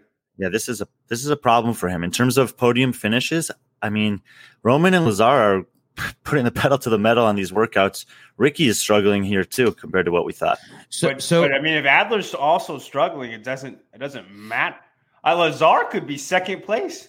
That's right. Did you see what Adler was doing? He's jumping over the bar and then doing a burpee. He's losing a split second where the other guys are jumping over into the burpee, and that he's taken that little rest. He's lost that mental edge. So Simon's still in the lead going into the set of fifteen burpees, and I think Haapalainen John's right. Has died. He, these are the slowest burpees, dude. He's just getting through the workout. He looks yeah. like he's in an affiliate. He looks like oh he's in an affiliate. Gosh. Sevan, you would beat him at this workout. If Holy you just shit! Down there. Holy shit! Oh man! Hey, so oh. Roman Roman's killing him on these burpees. This is Roman's. Yeah, and look, I mean, Mantilla, even if Mantilla doesn't hold on and beat Roman, he still might take a, a good finish on this workout. But I'm I'm going to stick by what I said. I think he could have conserved about five seconds on that first row and had an overall better performance in this couplet. And it is, so Roman, Roman's, Roman's passed him here. And Lazar is probably going to be one or two calories behind him. Um, I mean, Lazar looks really fresh relative to Simone, at least on the running portion. Oh, here we can actually see. So Roman's, yeah, sixteen seven. I bet he's going to get up to like eighteen hundred to two thousand. That was probably the first couple pulls. Haapalainen is getting lapped. Wow, that's tough. I can't believe you didn't take the opportunity there, John. Haapalainen. Haapalainen. Oh, my God. Okay, this is a race to the finish between Roman and Simone. Look, but and see, he's got a kick. Come on, show the whole floor. It's the guy on the far end and Roman's one of the guys ahead. In the middle. Yep, there goes Roman. Yep. Ooh. But, and, and, I like, if you think about it. And he's smiling, is, dude. That is the best that Mantilla could have hoped for. You know what I mean? When is no, I disagree. Ever... I think if he would have gone five seconds slower on the first row, that he could have beat Roman on that workout. I don't. I don't. Think I, so. I, I don't think he's going to be upset with the second place. Oh, there. hey, hey, Lazar came like right after Catullus' time. Yeah, so I was wrong, and both Roman and Simone beat Catullus' time. Alex will finish third. Lazar will finish fourth, and I think that was Elliot Simmons coming in in fifth. And now we're looking at four forty-five as the next we're, finisher. We're from looking the first for Ricky heat. and Ricky and Jeff. So these guys coming in on the bottom are Ricky, all going to be right there. four forty-five's past. Yep, Ricky beat Jeff. Adler is not going to be in a podium position. No. I'm not sure how Willie George did, but Adler did oh. so poorly on those two workouts that um, Willie might be close to him even for the fourth spot. Ah, uh, Dude, watch when Haapalainen stands up. He's like a newborn horse. Like his legs aren't even working. But he just made three thousand dollars. They don't even bend. Look, at he just pivots at the – oh, my God, that looks painful. He's season up. He just pivots at the hip. Do you see that? He has to drag his legs up. Like he's like that dude in Forrest Gump, the Bubba Sh- Shrimp guy. Look at, oh my goodness. He's broken, dude. Oh, man. He's still got to go back and row. That was his set of fifteen. He's hey, not he, rowing anything. He's just getting time kept. That's the way Colton Mertens looked in the uh, the the wall climbs at the games. Like he just didn't pivot. He just his. What do you think about this face right here? Haapalainen. Good yeah, he doesn't job. even articulate. Oh, I would just be yelling at him. That's an embarrassment. I'm not okay with that. Come on, man.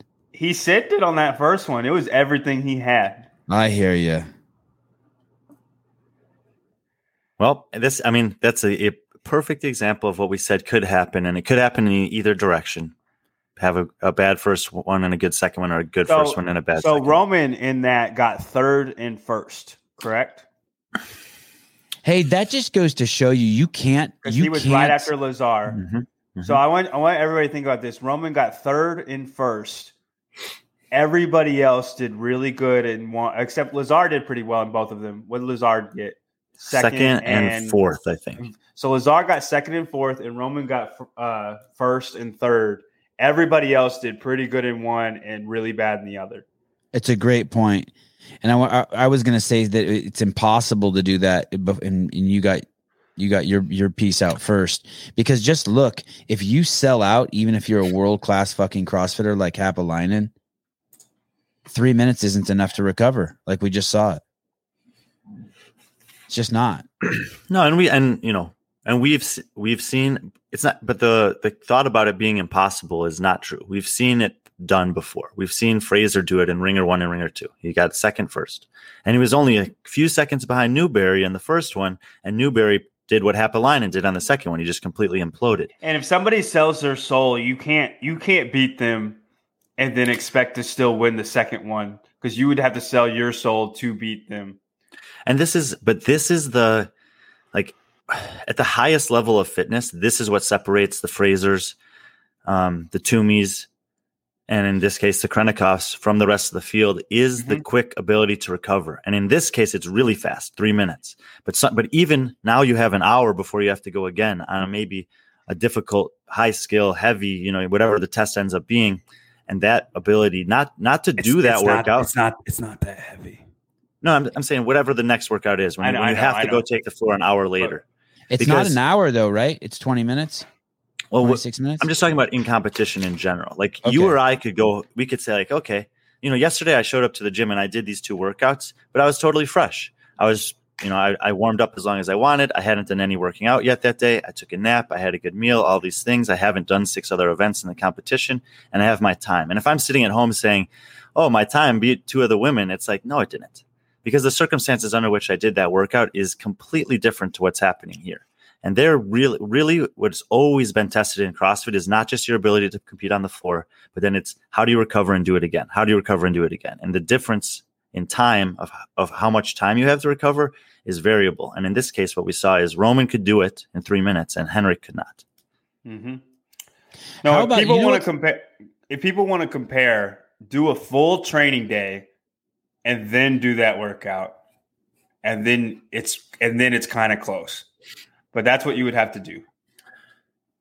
Um, you, you know what else is comparable is what Kalipa did.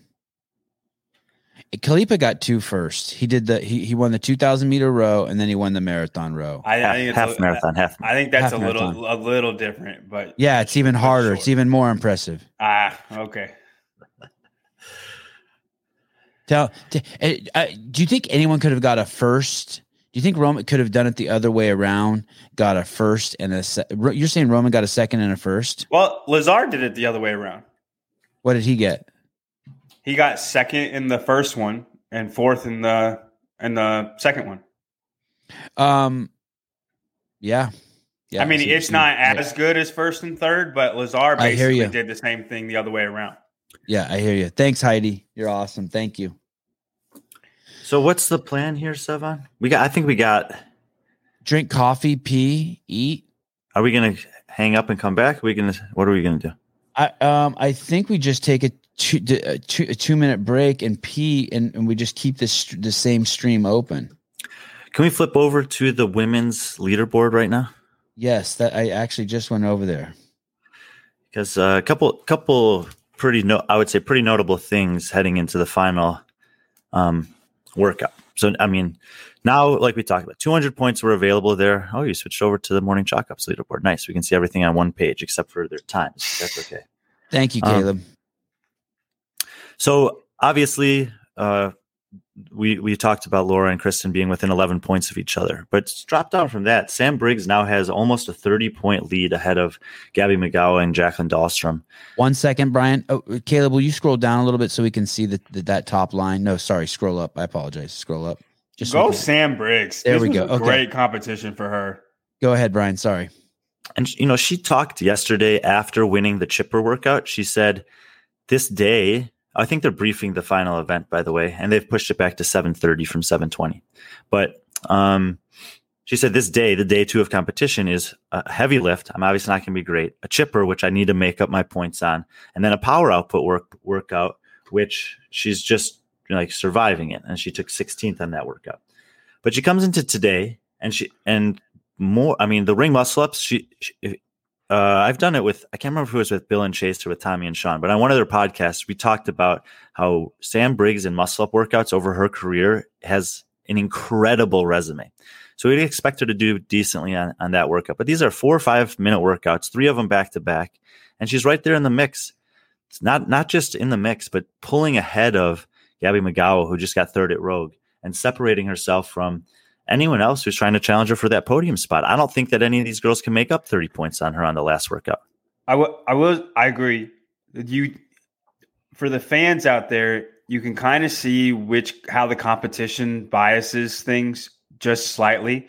I'm not saying that Dubai's had a unbalanced fitness competition. They have, but the people who do well at Dubai is just different than the people who do well at Rogue. The competition's just biased towards a certain type of athlete.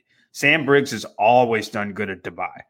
Um, and she's t- still cranking it out. And for her to beat Gabby Migała is pretty incredible. That's what but, I was thinking. Um, Gabby, her greatest competition is probably a Rogue Invitational. You know, Sam's greatest competition is a Dubai CrossFit Championship. It just, it shows how different competitions just bias towards a different different athletes. Not a lot, but a little bit. I don't I don't know. Look at Sam's not just ahead against Gabby, but Jacqueline Dahlstrom, Andrea Nisler, and Sara Sigmundsdóttir, Emily Rolfe. I mean, Thora Helgadóttir. I'm mean, saying you put her in the Rogue Invitational, though. I'm pretty sure she was – was she in the Rogue Invitational, Brian? Sam? Yeah. If she was, it proves your point. because we can't remember. She finished, she finished tied for last with Jacqueline Dahlstrom. Look, she finished tied for last with Jacqueline Dahlstrom. That's my point. And now they're um, she's beating Gabby. Hold on one second. Let's listen. Yeah. Thank you, guys. So they just Perfect. announced the workout. We didn't, want to, we didn't want to hear it anyway. Go, go, go ahead and talk. Do you, do you want to finish their point, or do you want to talk about the workout? Ladies and gentlemen, let's give it one more time for Saud Shamsi. That was Saud, your boy, Savan. Oh, that, oh, that's Saud. That's not the prince? I don't know if he's a prince or not. I just know that he's in, he is in, heavily involved in programming the competition, and, and, and has been for a long time. Um, could be a prince. He looks like a prince. The, uh, we'll talk about the workout in a second. But, yeah, when you talk about Sam Briggs and Jacqueline Dahlstrom placing last, tied for last at Rogue, and now being in third and fifth here, and basically, you know, being on either end of Gabby Migała, who took third at Rogue, and all of a sudden everyone's giving her all this attention. If you haven't yet, go check out the article that John uh, and I put together on Morning Chocolate that talks about this. That was, you know, we know what Rogue bias is towards. It's not a problem. It's just you have that understanding. And when Sevan earlier was discussing eight eight event competitions compared to fifteen event competitions, there's going to be, you know, things like this. But there's also people like Laura Horvath who, you know, if she let's say she wins, I mean, here. The fittest will always rise to the top. And we've always said that with every competition, the fittest will rise to the top. Good but point. For everybody that's not the fittest person in the competition, there are little biases in every competition. Rogue is strength and Dubai is endurance. So you take Laura fourth and first, makes sense. You take Gabby third and let's say she finishes fourth, makes sense. These are still two of the top five to ten women in the world, no matter who's showing up to the competition. But Sam Briggs and Jacqueline Dahlstrom are a good example. With a certain set of eight workouts, they can be in the top five. And with a different set of eight workouts, they can be in the bottom five. That's why I wish Haley didn't drop out, because she got fit that Rogue. I think she would have been amazing. I think I really do. At the, it yeah. would be it would be if it would have been fun to watch Haley Adams here. Like as bad sure. as Laura just did, I think Haley would be right there with Holte and Laura. It'd be a three-way race for the top. And for Haley to have that kind of opportunity, that'd be awesome. Completely and, and, agree. And imagine if she were able to beat Laura here. To get a win on Laura for Haley would be huge. Yeah, and Haley's just, you know, she's um, similarly to to uh, what we were talking about with, with Adler or Lazar, is she hasn't had that breakthrough podium finish. Oh, Adler! Did Adler just have? Adler got third at Rogue. Yeah, yeah. So she's looking. No, and, you know, she's, and if Adler gets third in Dubai, that shows how good Adler is. Because so, yeah, and, but ahead. but Haley would be looking for that. That's a confidence thing. She's been so close at the games. She didn't quite do it at, at Rogue, but she could have done it here. I think that it's safe to say that she would have podiumed if not won this competition. When I, when I when I see what when Guillermo says that he he shows up to Mayhem and Haley um, just pounds him for fucking three days straight and fucks him up, I imagine it being this programming right here, just this shit that we just I mean, saw. That's what Guillermo needs. So and so I, I, I you guys it would have been amazing. I'm kind of bummed now that you guys brought up her name that she isn't here. It would have been really really cool to see her here. All right, well, let's talk about the last event. Ryan, you want to talk about it, and then I'm going to go to the bathroom. Sure.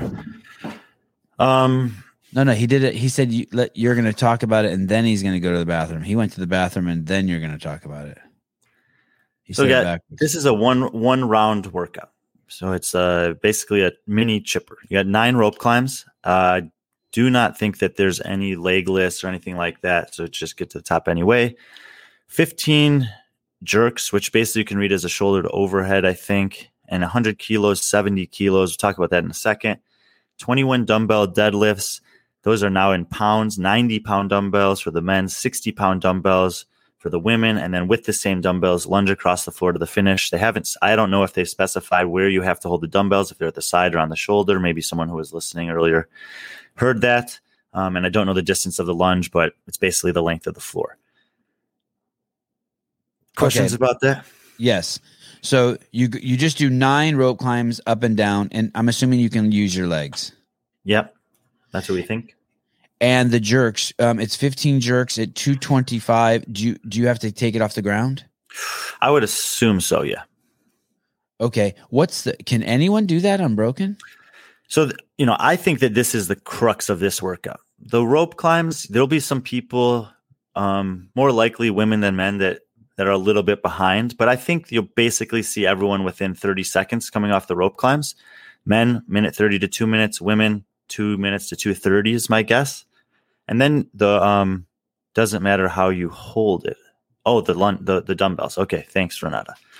Um, the the jerks. What I th- immediately think about when I see this weight for for shoulder to overhead cycling is the first workout from the two thousand twenty Stage Two CrossFit Games, where they had to do the row, buy-in, and then the pull-ups with the five rounds of seven shoulder to overheads, which I think was two thirty-five for the men, maybe just slightly heavier than this. But if you remember, uh, it wasn't that easy. Like, people, even in the first and second round, a couple of the guys, and there were only five guys there, were struggling a little bit with that weight. So I think you might see one or two guys who are able to do fifteen in a row, but major- I, I think that a majority of them are going to take two sets with a quick I break. I say no fucking way. John, two questions I asked um, Brian. Do they have to take those jerks off the ground? And... Uh, can I would, do it I would assume, I would assume you have to take them off of the ground, because that, that gives more leeway to people who can do it unbroken.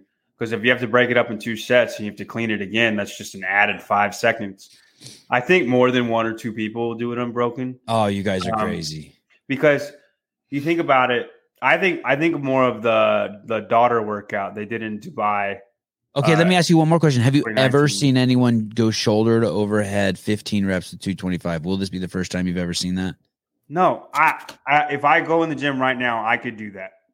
You oh, could, I, all these guys all these guys could do that. He's not allowed on but, the show after this. But beat up after a whole Dubai event, and then after nine rope climbs. The thing is, after nine rope climbs, I couldn't do it after nine rope climbs, but just one set of fifteen, yeah.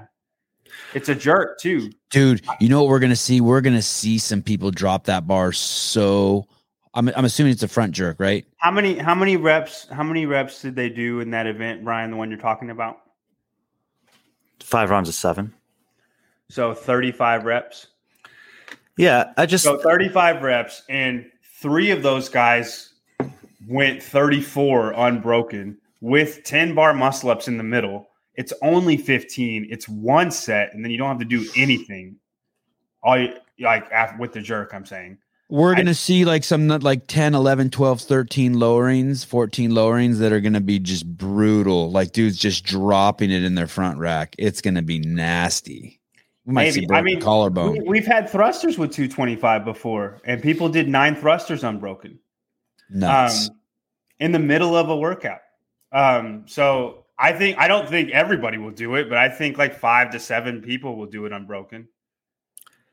I wasn't really sure how hard um, this workout would be. I reached out to a friend of mine who's a uh, competitor in CrossFit and asked him, and they um, seem to think that this jerk's going to be a little bit, a little bit more of a problem than anything else in the workout. So maybe they'll be uh, doing them unbroken, but I think if that's that for a lot of the guys, if that's the case, that those last three to four reps are going to look very difficult. They're going to be taking some time in between reps, holding it on the front rack.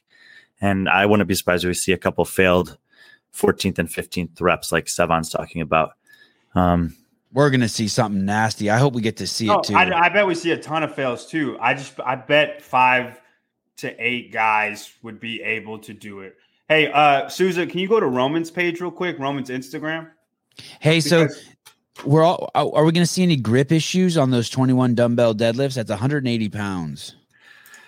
I think for the deadlifts, uh, I think that people can mostly just grind those out. I think what you'll either see is that they'll do a set of twenty, drop, and then do a set of do the last one before they lunge, or that you'll see uh, one one additional break. Like you'll see them do ten, rest, ten, rest, one, go. Well, this guy wants to know. Look at look at this comment. Could Rich do it unbroken? Dude, you say some great shit. You've got to change your name. You All right, say go two, down. Could Of course, Rich down, could do down, it. Down, down, down, down, down. Okay, to the left, to the left. Right here, that one. This is three thirty for five. Oh, my gosh. We can't. You can't play it. Is he that does, some he, chick that's hitting on him? He does three hundred thirty pounds for five push for five push jerks. Okay, You're let's telling see me it. two twenty-five for fifteen oh, let's see it. Be a problem. He, he can't. He couldn't play it. I'll play it. Hold on. That's insane, John. You, John, you know, we're talking about Roman. Like we're talking about Roman as a top five fittest guy in the I world. Know. Is Roman one of the strongest guys in the field? I'm going to see if I can play that. I'm not Where, saying, he was fifth, I'm not saying, fifth strongest on the lifting. I'm not saying who will do it the fastest. I'm just saying more than you think will do it unbroken. Oh, he got it. He got it. This is three thirty? Yep. Oh, my goodness. Oh, my goodness. Now, listen, Roman is not one of the strongest guys in the field. He's strong. He's worked on it a lot. We've talked about it a lot. Is he but, standing up all the way at the top, at the in between those? What, what's going on with that posture? I'm saying if he could do three thirty for five, you think oh two twenty-five for fifteen? God. That can't be good for your back. Is going to be a problem? Hey, that's why this stream is better than all the other streams, because we get to see stuff like that. Sorry. I said it. I said it. Fine. Good job, Caleb. That was dope. I don't know. Does that translate?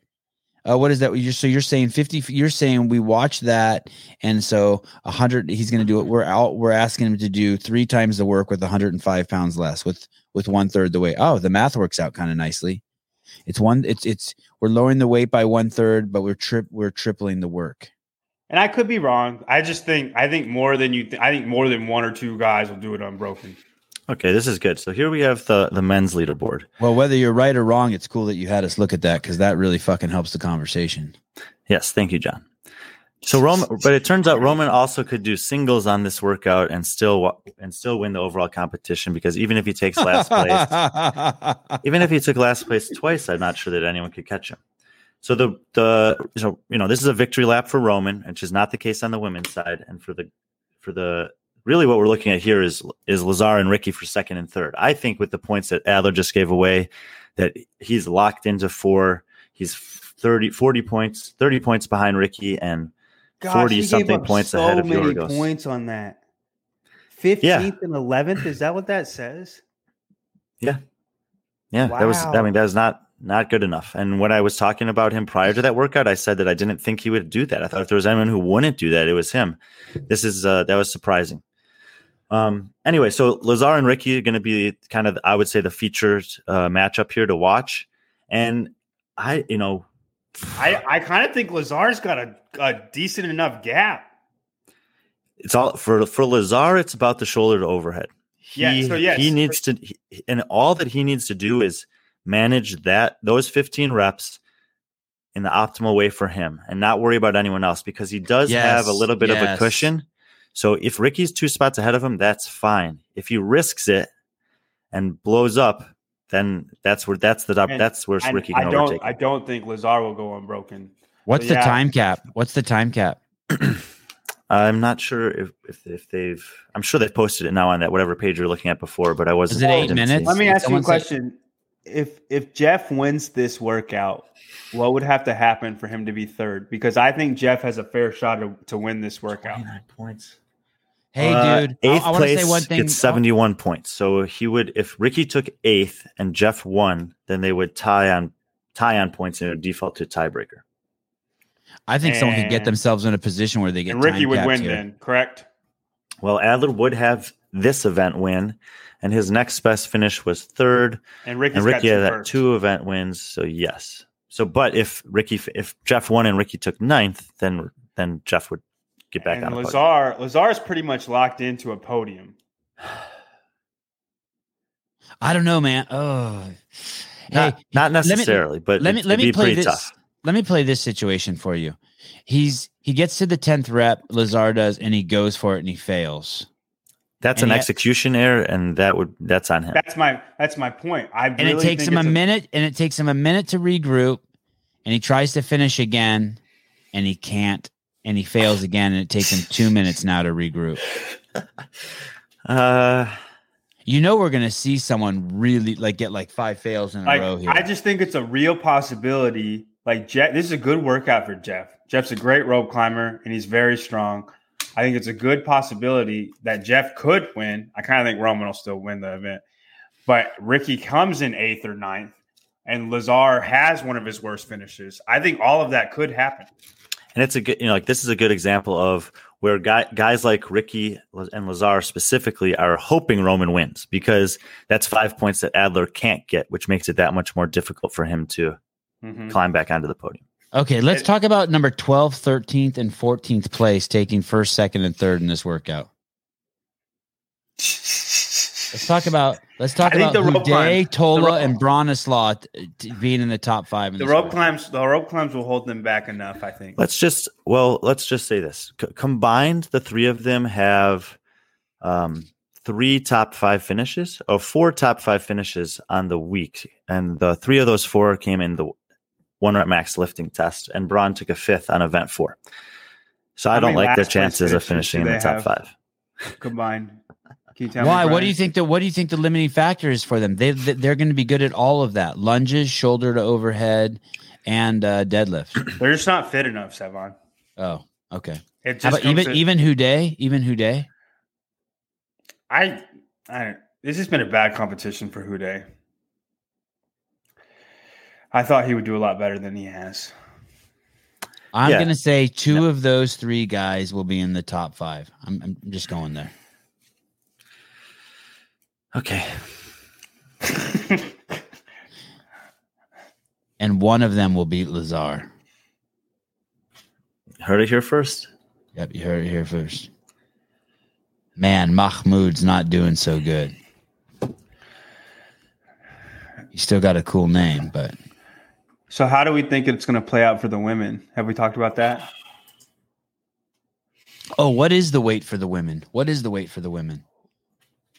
Is it seventy kilos, one fifty-five. And this is notable because uh, when we, we talked about that first cut event from the games where That's CrossFit smashed Sam Briggs into the ground. Well, CrossFit you got heavy D T, but CrossFit intentionally left the women's weight lighter for the barbell for the shoulder to overheads in that workout relative to the men's, and a lot of people were were pointing that out in the build up to that competition, saying, why is this the case? Why don't they have the usual spread weight-wise? And then we saw the workout play out, and it turned out to be perfect. And you know, obviously Dave had done his homework there mm-hmm. and understood that that was the appropriate weight relative to the men's weight for them to have a similar expression on the floor. Here, the weight for the women is heavier than it was for the women at the games that year. So I would expect the women to have a harder time with this barbell relative to the men than they did at the games. Oh, I disagree again. I think. Uh, wait, are you, wait, are you, wait, before wait, wait, John, you talk, John, no. I want to I want to understand what Brian's saying. You're saying that one fifty-five is going to be heavier for the women than two twenty-five for the men. We're going to yeah. see more less women make it unbroken. Okay, sorry. And I ahead, think John. and I think that John is only thinking about the top women. I'm talking about the field as a whole. Well, I think the field as a whole is a weak field.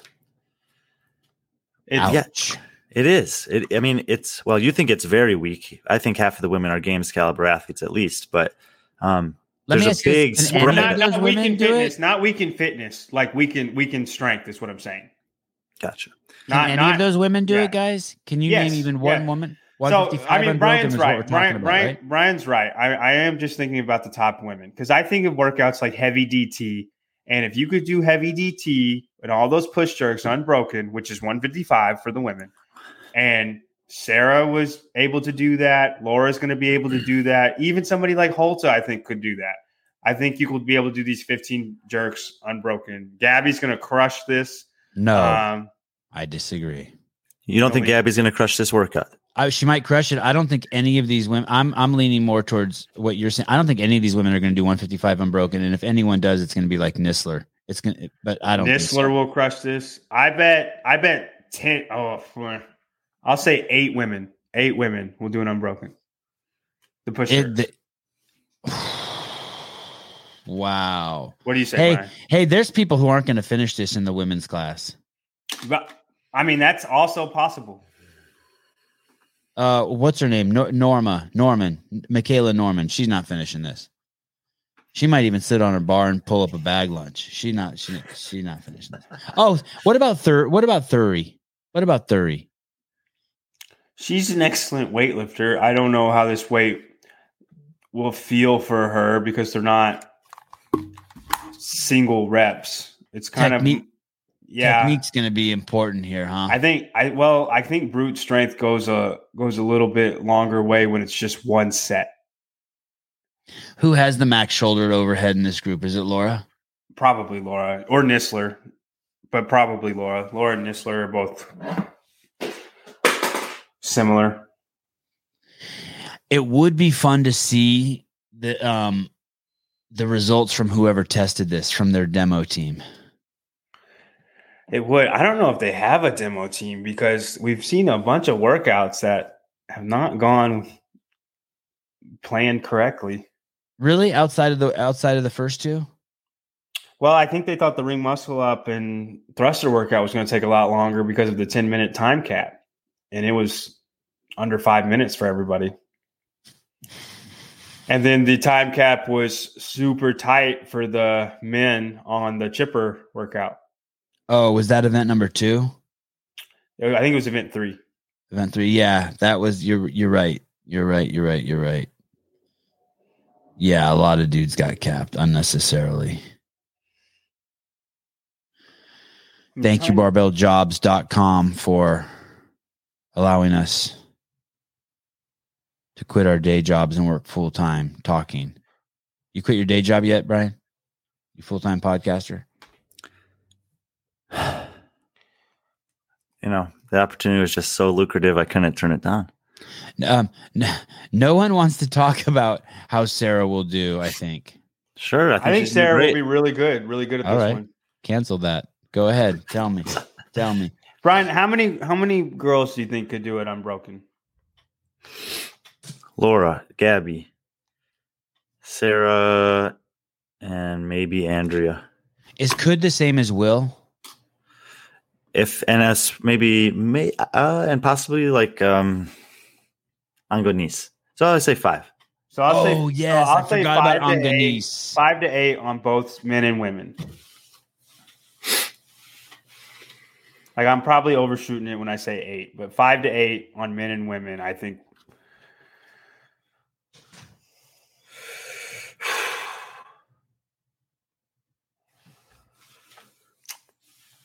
Who do you think? I th- you think Laura's going to win this one? I think Sarah might have a shot. It'd be a nice. It'd be nice if Sarah could win. Yeah, I think this is one of those workouts that, uh, I mean, I'm hopeful that, uh, you know, it'll be kind of a, a little bit of a lunging race to the finish. I would say Laura, Gabby, and Sarah are the top three for the women on this one. Yeah, I agree. You know, and, and this is now, you know, still uh, we're assuming these are allowed to use their legs on the rope climbs. But if this if that, if that is the case, Gabby Migała is pretty good on rope climbs with her legs. And we're still waiting for another competition to see if With she's improved legless. her legless rope climbs. Yeah. Probably won't happen until the games. Um, I don't know. The qualifier had it. Yeah, yeah, and there's always a, you know, like, we don't know what's going to happen with the semifinals next year. We don't know if it'll be uniform programming or custom programming, depending on where you go. And if it's, especially if it's, you know, custom programming by the event organizers, then, then I think every, pretty much everything's on the table.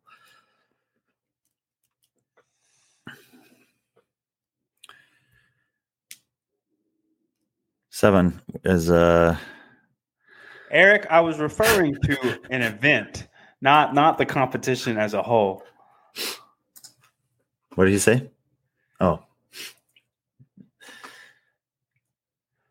I don't think the walking lunges are an issue for Sarah. I think that she's past any of the stuff that's really problematic for I mean, her. That that split jerk that she did the cl- on the clean and jerk, I think, was the biggest test for her, that running downhill. John, if um, if Sarah finishes, let's say she finishes right where she's at. Let's say she finishes seventh in this field. Is that a successful weekend for her? One hundred percent. I really think she was just trying to test her body out in in an atmosphere that was a competition atmosphere, because it's hard to trust your body fully after a surgery like that. And I think after this competition, she will, and she'll just be able to train all the more harder for it. Yeah, and just, you know, look at her overall results. Um, seventh, fourteenth, fourth, eleventh, fourth, seventh, fourth, sixth. So she's got a lot of finishes that are fourth through seventh.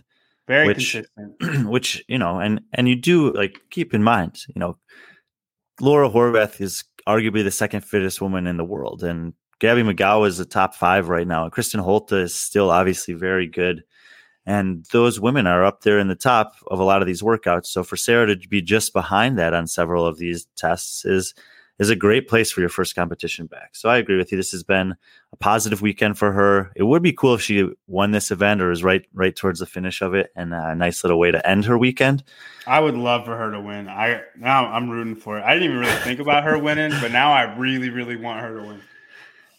Yeah, and you know, and then it's something that she can build on. She doesn't, you know, she doesn't have to do a ton of, of off-season competitions. Just being able to do one, to do it well, to do it in a place where she's comfortable and happy against some women that she's used to competing with. Um, I think it's it's really a really good thing for the, her and for the women's field this season upcoming. Yeah, and I, I do think she. I mean, I don't know her mindset, but I think she could train without any limitations, mental and physical, after a competition like this. Um, doing that uphill and then downhill run is literally the scariest thing for somebody to do coming back from an A C L injury. So the fact that she was able to do that, she was able to clean and jerk. Like and that run, that that run up and down the hill, I mean, that was her worst event finish, right? So it's not, and it's not that surprising because she's going to be the last person who's willing to kind of leg it out on a downhill snow run. Yeah. Oh, Eric's throwing a dagger in our heart. Did you guys already talk about this? Uh, we haven't talked about it. Yeah, we, yeah, no. we do think Haley would do really well at this competition as a whole, but this, not this workout. This would crush her, right? Uh, I think I she could do it. She would do it in two sets. Yeah, so she just have to be, you know, kind of like we talked about with with Lazar, is approach those that barbell with your plan, execute your plan, mm-hmm. and then just, you know, do your thing on the rope climbs, do your thing with the dumbbells and the lunging, but don't screw it up on the barbell. And so Haley would have to im- implement something similar. Yeah, she. I think she could get top ten in this workout as long as she executed her plan. Thank you, Melissa. Thank you. Thank you, Melissa. Hey, listen, guys, Brian will never be a professional the way he treats that microphone. Don't ever anyone ask if he's done professional broadcasting again. Look at that. Disrespectful to the mic. Do you think this is good on the side like this? Could be. And everything's good. Everything's good. But Haley's very good at moving anything that's not a max weight for her. As long as it's not a max out, Haley's very good at moving a barbell. It's the top end strength that she doesn't have. Yeah, that's what M J Miles is saying also. Do we have any uh do you have any Instagram clips of her uh John doing some crazy shit? two twenty-five for reps, yeah. No, not for Haley. Should be looking about two minutes out, and I am hoping that they've reseeded for the final. What is this? What is this guy saying? So they gave Briggs the win in Athlete's Choice Part B because they made her do an extra burpee. I, I mean, we're not. I'm not listening to the coverage, so there could be some information like that that we don't have. Um, I think they're wearing chip timers, and I mean, I would assume that that's what they're taking the results oh, what, from. Well, it isn't. They. They do have her in first place over Holte, did, Holte, did, but she crossed the finish line before Holte. They're they're saying that um, they made her time like two seconds faster because she had to do an extra burpee. I think that's that's what the comment is saying. I don't know if they actually did that, but I so what I, what I think Savan is that on the floor Holte crossed before Briggs, but oh. she might have put, she might have uh, appealed it and said, well, th- my judge made me do one extra burpee. And if that's the case, usually, I mean, they'll they'll have rules in place for how to handle appeals that the athletes and coaches will all be familiar with. But if assuming that that's a legal appeal, then they'll they'll look at the footage, they'll go back and they'll say, yes, she did have to do one extra burpee. A burpee takes her two seconds, so we're going to credit her two seconds. Like that's something that could potentially happen. And the difference between them is just over. Uh... Do you want to pull up the live stream? Tommy and Derek are previewing the final event. Sure, let's do it. I see what you mean about the stickers. I didn't know what you were talking about. So just a quick one. We've got a time cap of eight minutes, and you see the weigts: one hundred kilos for the men. Can you guys hear it? For the women yeah. on the push jerks, ninety pounds, sixty pounds on the dumbbells uh, for the men and the women respectively. Should be an exciting one, Tommy. Yeah, for sure. I mean, the, the crux of this really feels like those fifteen jerks. I was talking to a few athletes backstage just now uh, during the break, and a lot of them.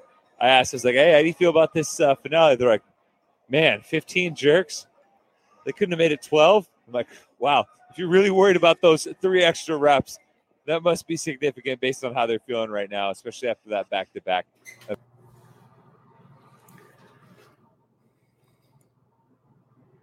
So that's, you know, he, basically what he's saying is what we were expecting is that the barbell is going to be the crux of this workout, and that athletes feel that and know that going into it. You won't see a ton of separation on the rope climbs because most people will be thinking about that. And those last couple reps are going to be the make or break for several athletes. And you'll have to have, I mean, a couple people will have to risk it. Like Adler has to go for an unbroken set, and Gabby probably has to do the same. Um, but guys like, like Lazar and Sam Briggs, they can kind of game it a little bit to their own, to, to, because they know they have a little bit of a points buffer. And Holte could go, for, Holte could go for it. Just just because she has a chance and she has a buffer on Migała and and Sam. So she she probably will go for it, even if I you know I don't know if she can or not, but she probably will. And they had oh no, that's not the heat heat assignments. This is just the overall standings. It's you know, we were talking about the fact um you know, that, that if Roman wins the, the workout, that's five less points that a guy like Adler can get. And so, you know, the nice, like, I, I like the fact, I like it when competitions, when the athletes are able to finish all the tests, because there's still the potential that there's someone in the first heat that has a relevant performance that makes it that much harder for someone or that much easier for someone to make up uh, whatever they need to in the, in the last workout. So I want to see here. Braun make a difference between Lazar and Adler and Garrard. It will but make a difference. For sure. And I, w- I just want to see, I'm I'm really hopeful that they've reseeded the athletes here, because I think, it, especially in the last workout, that that is something that you've earned. You know, you earned the right. If you're in the top ten going to the last workout, I think you deserve to be out there on the field with the top ten athletes. Seems like they're a couple minutes behind here in bringing the athletes out. But we should have that answer soon. I can't believe I can't see my breath. My room is so cold. Hey, I, I think Lazar's in trouble. Like, like he, he he really has to be smart here. He doesn't fuck himself. Where's your uh, Where's your red hoodie? Yeah, I know. I almost put it on, but I got two. I got like a hoodie on. I just need to bring a heater in here. I mean, my office is detached from the house. I don't. I don't, I don't they don't. Yeah, they they relegated you out there. Nah, I come out here. Yeah, maybe, maybe. Okay, so the girls are taking the floor, and I think I did see Michaela Norman in this heat, which means that, yes, they've reseeded for the final. So of the women that are in this heat, John, any ones that you think could impact like the top five? Manon Angonese. I think uh, I think she could go unbroken on the on the push jerks, and I, I, I don't think anybody else will, but I do think she will. Um, if y'all remember, she was the one who was doing the sandbag unbroken, or uh, – big unbroken sets in the chipper. The touch and goes. Yeah, she's very strong. Um, and it, I mean, if girls cannot do it unbroken, that will be a big difference. Assuming that the rope climbs are neg- are mo- mostly negligible here, I'm curious to see how Evie Hollis does. You know, she's, I would say, has had an underwhelming performance to what I was expecting or hoping from her this weekend. She was sixth placed in the semifinals, almost made the games. We've talked about it this year, how hard it is to make the games as a woman in Europe. So that performance was incredible. And she's, you know, there's there's got to be something that she's pretty good at. She's not the tallest athlete. She's she's seems to be pr- pretty strong. So maybe this is a workout where her, where um, she can cycle that barbell well, a little bit less range of motion on deadlifts and, and lunges. So I would say Angonese is one to watch, and maybe Evie Hollis. I think five girls get time capped in this one, in this, this, in this heat. heat. Yep, it's. I mean, it's very possible. Stefan's known known to overestimate the athlete's abilities. Overestimate or underestimate? You know. Just joking. Now, I don't I don't want people to underestimate these rope climbs, because they will finish close to each other after these rope climbs. I don't think anybody will have a significant lead, but the amount of out of breath that you will feel after, I mean, go do nine rope climbs for time. It's not easy. You're out of breath after, even if you can go nine in a row. This is a she, this is a great shot here where you can see how tall and long Michaela Norman is. She gets that little jump up. She pulls her knees high to her chest, and she's going to be able to stand up and touch the beam in two, two and a half pulls at most for a majority of these rope climbs, where a lot of the other women are going to need three pulls. How tall is she? Do you know? She's, she's five ten. Yeah. Two pulls makes such a big difference for the women. Yeah, I pretty much like I'm always trying to do as few pulls on rope climbs as possible. Martine Solheim also fairly tall. Both these are um, they're from. She's from Norway. Michaela's from Sweden. Uh, so you know they sh- they should look pretty good on the rope. But I still think that you won't see. You'll see thirty seconds at most between anyone on these nine rope climbs. But they're going to be taxed differently, is what I'm saying. Sure. Yeah. What do you mean differently than the men? No, no, from each other. Like other, they're going to finish close to each other after the rope climbs, but other, some will be very out of breath and very tired, and some will not. I think this is last rope climb for Norman here, so one forty-five ish. Walking to her you barbell. Think we'll, you think we'll see single clean and jerks? I think you're going to see her struggle right now with the barbell. Also, dude, look at even, even that it. clean. Squat clean it. I mean, it was so wide. Oh, my bad. Yep. Oh, she's going to go for some more. What if Michaela Norman did it unbroken? I would laugh so hard. She's not going to, but I would laugh so hard. fifteen split jerks in a row? Yeah. Dude. She probably, she's, I mean, so she, this is a good example. She's going to have a plan for this barbell. And we won't we won't get to see her how many reps she ends up doing, but she's probably still going. She might she might think she can do it in two sets. But that's what I'm saying. If look at the Norman, bottom of the screen. Look at the bottom of the screen in the white. Here's someone yeah. who's got. I think that's Julie Hougaard. Oh my God! This is they're so much more impressive than I than I gave them credit for. This is nuts. But remember what Tommy said is that it's not the first three reps; it's the last no, five. And reps, I mean, the see, they're still reps. breaking it up. Nobody's just cranking it. It's it's the amount of breakups, too. It's why Michaela Norman is taking her time and trying to get that huge set, because if she can do it in two sets, she did not lose very much time. It's the amount of breaks that you take. And you're thinking about rope climbs, nine rope climbs. It's not like rope climbs are not pull-ups. Like, it doesn't happen instantaneously, and that took almost two minutes. And now we're looking at the barbell, and let's see here. It seems like it's going to be a similar amount Angonese. of time. Look at Angonese in the dark. The dark uh... Dude, mayonnaise is killing it. Oh my goodness. That's how I do sixty-five pounds. Yeah, but even her, even she put the barbell down there in the back. She did, so, yeah. so far Why? through this Why week, did she do that? She was killing it. And it might just be, a, you know. I, there I there might, is someone. She, she did a smaller set than Norma. So Julie Hougaard, who was looking good at the bottom of the screen earlier, seems to be the first one to advance to the dumbbells. And it looks like they have to advance them. I'm guessing they have to advance them every seven reps. So far, she's held on the entire time. I wonder, I think she'll drop them at, yeah, in some point in this set, because you want to set, I would want to set myself up. Okay, Michaela Norman did make it through the barbell, and she's still towards the front of this heat. So it's Hougaard, Norman, and Manon Angonese. And um, what I'm thinking is that they're going to do the last rep before they start lunging. Oh, they have to advance it to this. Oh. Okay, so I don't know how often they're advancing, because now they've advanced four times, and four definitely does not go into twenty-one evenly. So for so for for what, what's her name? Norma Michaela? Michaela? Michaela Norman. Norman. Michaela Norman. For her, this was a rope climb. Uh, and she test. just finished. She just finished her.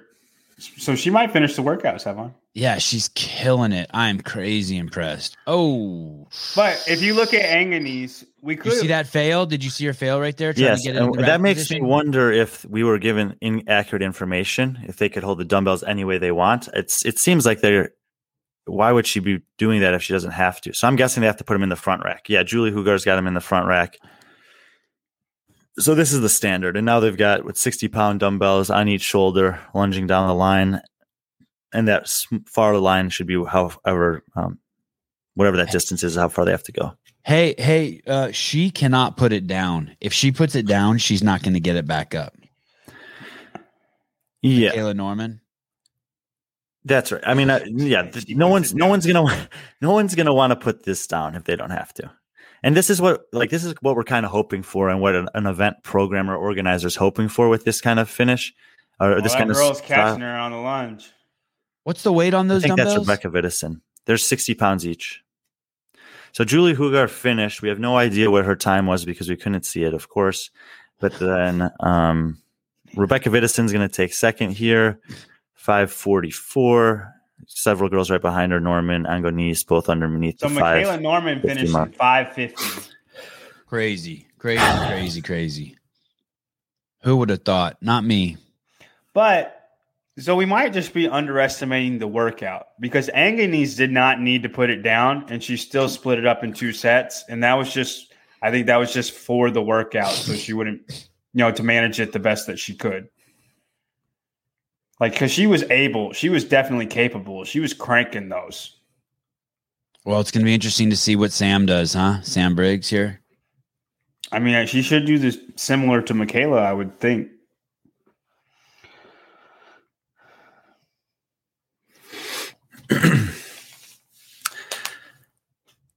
I'm gonna I'm gonna kind of assume that Julie Hougaard was in the five thirty-five range based on what we saw there, and so we've got four times basically five thirty-ish to five fifty-one.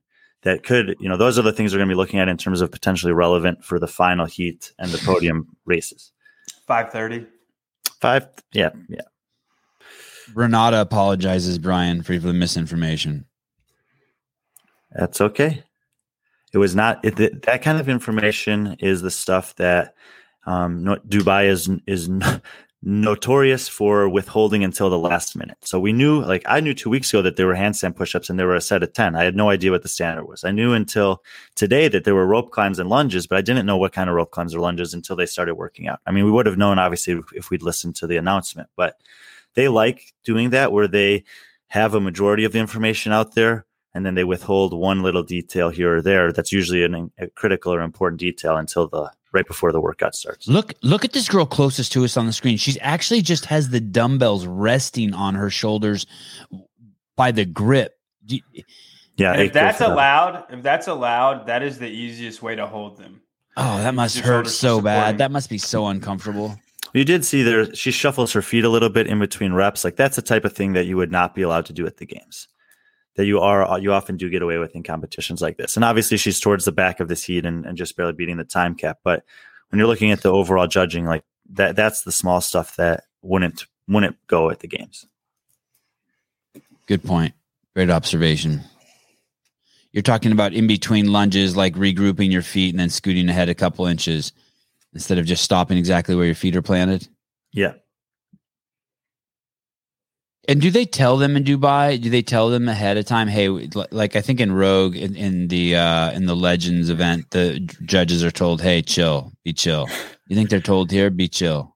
No, I just think that it's you know probably the people who are um, judging at this competition only do you know one or two a year, and this is cl- like clearly the highest level one that they'll do. So they're it's not we everyone knows it's not easy to judge. Um, ever. And it's especially difficult when you're doing it for people who athletes that, you know, or respect or have heard about, or are the best in the world.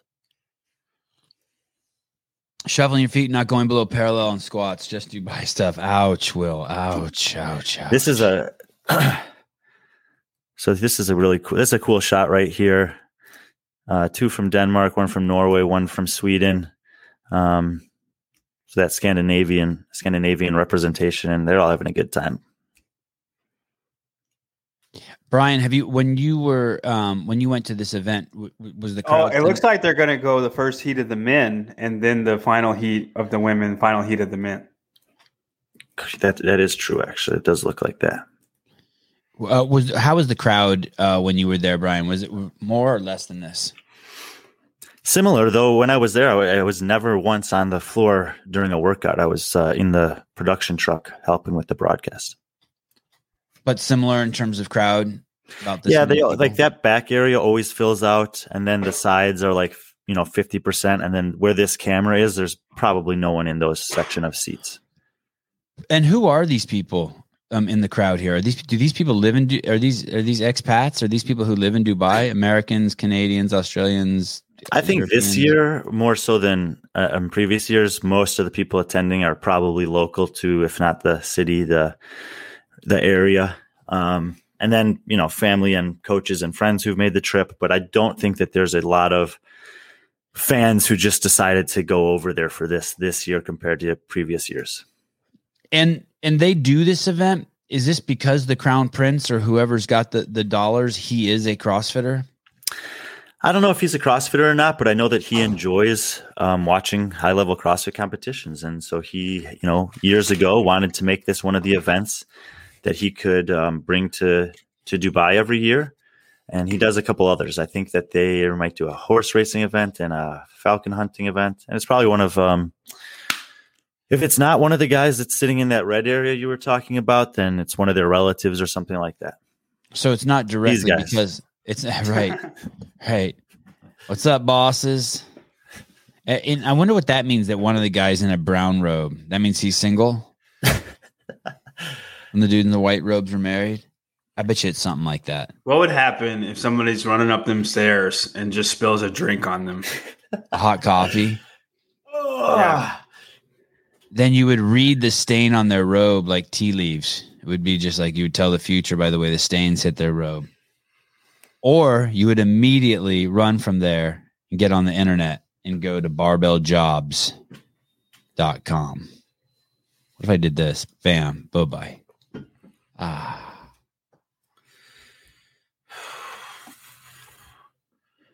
Yes, the Crown Prince is very fit. He does a lot of fitness events. That's what I had heard. That's, that's what pretty I cool. heard. That's a pretty cool thing. Hey, his Instagram, if that's the guy, man, he's he's a, uh, b- a beautiful man. He's got his shit going on. And, he, and he's a dad, and he just seems like a, like he's got it going on. Let's see if we can get an overlay here. Bam. Uh-oh. Savon, when have you ever had your hair like that? Where? What? Like how? In the uh, the little thing that Will puts up. Oh, like the man bun? Yeah. I never, never. So is, that's not supposed to be you then? No, that's definitely me. I definitely recognize me. Maybe it's not a man bun. Maybe it's a yarmulke, even though I'm not Jewish. I thought that was your chakra. Ah, yes, it's a chakra. It's He's so a runner powerful. mainly, but does a lot of other sports. Say that again. Such a powerful chakra that everyone can see it, regardless of your spiritual enlightenment. Look how pretty this lady is, Melissa Odier. She that's Armenian for you. Look at she. She could be one of the Kardashians. Oh, she probably didn't like that though. All Thank right, you, I think Ross. The first heat of men is getting uh getting ready to start, and they've uh, hopefully have reseated. So, John, you're liking. Um, Tola and Braun to maybe uh, put up the time to beat here? Uh, yeah. Maybe Houdet. Yeah, and I mean, this is the type of thing where, like, I would love to see someone like Fabian Benito or Moritz Fibic, like, take just, a, just take a risk. Yeah, just yeah. try it. Why not? What do you have to do lose? A, do what Haapalainen did? Sure. one hundred percent. I feel like Bronislaw will go unbroken no matter what. Even if it was three fifteen, he would try to go unbroken.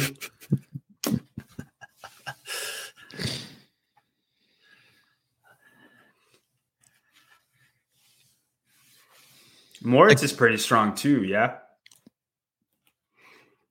Yeah, uh, you know, it's like, you know, I honestly, like, it seems like they should be able to move this barbell well, but I just think that end of the weekend, the comp- combination of everything, that it's just a little bit heavier than than you're expecting. And and after doing thrusters and ring muscle ups, you feel that on your on your muscles.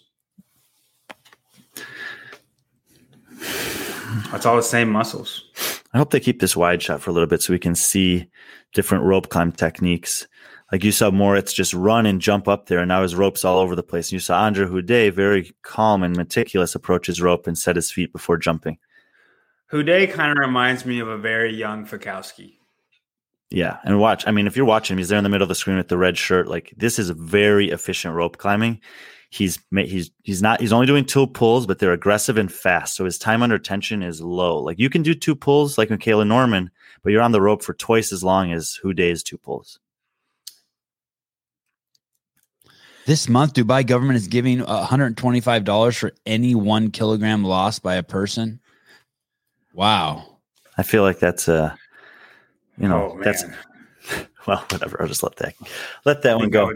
So I'm thinking ninety seconds is going to be the time here for most of these guys to do um, nine rope climbs. I think that like six per minute is kind of a, a an expected thing for elite level men with rope climb. And there won't be a lot of separation. I think everyone will be over to the barbell by the two-minute mark. I, w- I, I wonder if the United States has ever done anything in the last two years to help promote health. I mean, we know it's done massive to promote sickness and death and mayhem and suicide and all anything bad. I wonder if it's done a single thing to help its citizens like that. I'm surprised Tola is not better at things like this, like high volume rope climbs, because dude, he's, so he, he's barely moving. And he's I know, barely. and like the way he moves on these, uh, they just don't look good. And I know he's good at this stuff.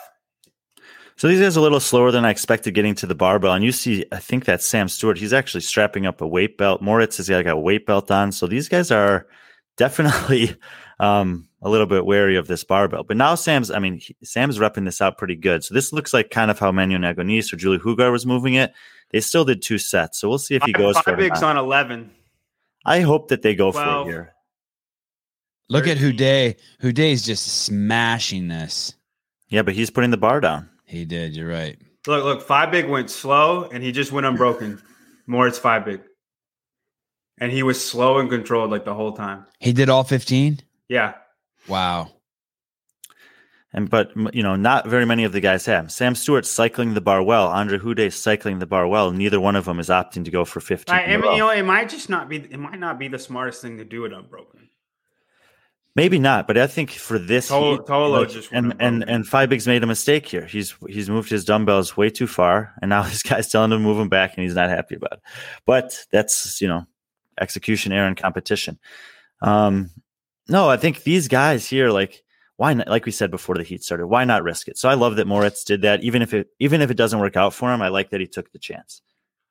I think that when you talked, you were talking earlier about Sam Briggs potentially overpacing. Houdet looks like he's overpacing this workout for me, especially compared to where he is in the competition. Like he's he's probably not that happy that he's not in the final heat for this one, and he has the opportunity to reassert himself and get and into the top ten. Back he is, and but not strong. Going at this pace. Yeah, it's only a five minute workout. You got to push it a little bit more than this. Like oh, he looked, chilling. he looked, he looked fitter at the games than he does now. Like a lot fitter. Well, and keep in mind that he did withdraw from Rogue, whether it was illness or injury, whatever. So, oh, um, that's right. But you look, you look how that paid off for Five Big. He's in the lead. As long as he doesn't put it down, he's going to win. Sevan, do you know this guy who's lunging to the finish is the world champion? For what? Uh, International Functional Fitness Federation. Oh, no shit. He was first place there. Uh, and Kristin Holte was also first at that event. I saw he that Kristin Holte do, was. He doesn't do CrossFit, though. He just does functional movements. How come? Um, That's not true. Uh, how come it doesn't? I'm just, I'm just... Uh, he's cracking jokes. He's cracking jokes. Same thing. Uh, well, I wonder why we don't hear more about that. Well, it's actually that's a bit more broad conversation. You know, it, International Functional Fitness Federation has taken some steps to do things that make the sport much more predictable. And I don't, um, and what I mean by that is there's a f- certain number of Tola is going to have a pretty good finish here, actually. Well, he went unbroken. Tola, Tola and Moritz Five Big went unbroken. I don't know what Braun did.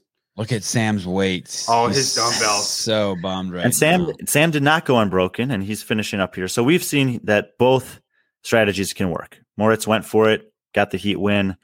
Sam intentionally broke, took second, and Tola. I think if you want to have a good time though and place high, you have to do it. Did anyone catch? Uh, um, if anyone caught the top finishing time, let us know. I couldn't have it been more four, wrong. Four, about this four forty-three. And then when did Sam and Tola come in? All right, around five. Let me, I'll double check. Hold on. Yeah, I thought it was pretty close to five. Ooh, Sevan, you're going to like this one. Watch on the left side of the screen here, Sevan. Oh, yeah, yeah, yeah. Mahmoud's weights are fucking coming unhinged. Oh, my goodness. Oh, my goodness. Well, good race to finish there. Yeah. Let's so do- oh, winning, oh. winning time was four forty-three.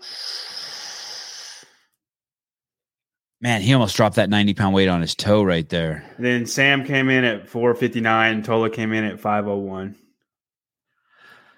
This is a this is cool. Like you had a, these guys, um, although they're like you know finishing towards the bottom of the competition. Look at how jacked this guy is. Yeah.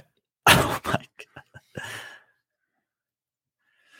Anyway, the International Functional Fitness, Sevan, they have uh, defined the list of movements that are acceptable within their competitions. They've defined a format for their competitions, and they've defined movement standards that are consistent at all their competitions. CrossFit has done none of those things. There's more movements out there that we've never seen before that could show up. The movement standards are liable to change from competition to competition, and they do regularly change. We've even seen it in, in the open where the standard for burpee changes or the standard for a few other movements might change. Now, there are some that are always the same, like a chest bar pull-up or a toes to bar. But um, and then the competitions always change, whereas those competitions have a fixed number of workouts or a fixed number of days, and they fit into certain categories. Oh, those isn't are- that that shit that like in Hunter McIntyre does something like that? It's like a CrossFit event, but it's always the same fucking thing. It's like huge in Germany. No, what is that does, thing? He does uh, Hyrox. Yeah, Hyrox. This this is different. Hyrox is in endurance. But it's kind of the same. It's it's it's it's even more rigid than what Brian is saying. Yeah, so Hyrox so, is one so test. Spo- it's the so same sporty. Test every time. Yeah, yeah. International Functional Fitness, what they'll have is they'll say, we're going to have six tests. Two of them are going to fit inside this time domain. Two of them are going to be this time domain. Yeah. One's going to be long. Yeah. One's going to be a lift. But the lift yeah. can change. The long one can change. And the movements within can change. Do, do you know why they're they're they're it's doing basically, that? I, I'll it's tell you why they're doing CrossFit. That. Yes, it's all it's all CrossFit. It is CrossFit, but you can prepare for it differently. Um, function the functional fitness thing is a misnomer. It, it it it's just all it's all sport. It's actually it's it's all sport. Same with that Hyrox thing. That's not what's going on with CrossFit. That's where that's where the fucking misunderstanding is. CrossFit is not the games. The no. stopwatch has given us a competition element that wasn't there before in in weightlifting, but uh, but CrossFit's about being healthy, and then this is sort of its bastard child. This is the this is what happens when yeah, you got people with I didn't pathologies. Even think, I didn't even think we were having that conversation. No, yet. we weren't. We weren't. I'm we, we weren't. I'm just saying that's the that's the distinction. I'm okay with Hyrox and this other thing too, but they're on they're they're they're totally different, and maybe we'll see CrossFit go that way too now that venture capitalist owns it. You know. Well, it just depends. I mean, one of the things that made the sport of CrossFit really was like, people loved about it and are very proud of it is that tagline, unknown and unknowable. And International Functional Fitness has said that unknown and unknowable is has uh, like they think their view, or at least how I would interpret it, is that that's, you know, leaving too much freedom or what I, I mean, I don't know how they would describe yes. it, but here, that we need here, to rein it in. Here it is. They, anyone... Here it is. They have a goal. They want to go to the Olympics. Yeah, that's what I should have said too. They have a yeah. goal that's other than being healthy and fit. It's to go to the Olympics. And do you know what I think of the Olympics? Go on. Sorry, Brian. Um, sellouts. To be an Olympic sport, you have to meet certain regulations, and so part of the reason that they do have a specific set of weight of movements that you have to have and a specific set of movement standards for those, for those exercises is because you need that to check a box to be eligible to compete at the Olympics. Right. Right. Can't use the name CrossFit for the Olympics since it's owned and trademarked too. Yeah. I wonder how long that's going to last. Did you, have you ever done a podcast with Gretchen Kittelberger? No, I, but I, I used to work um, with her. Is it, I think that's her who's like one of the lead, if not the lead, uh, people behind that I F three movement and yeah, the Olympic she, push. She was an attorney for CrossFit. She, I did a photo shoot once with her. I wonder what happened to those pictures. I should see if I can dig them out somewhere.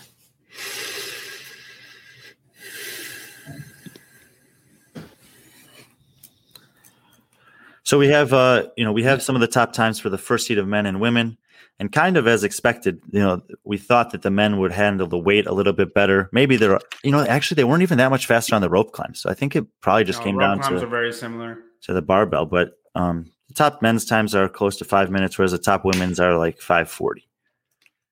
And now we're going to go back to the women's final heat.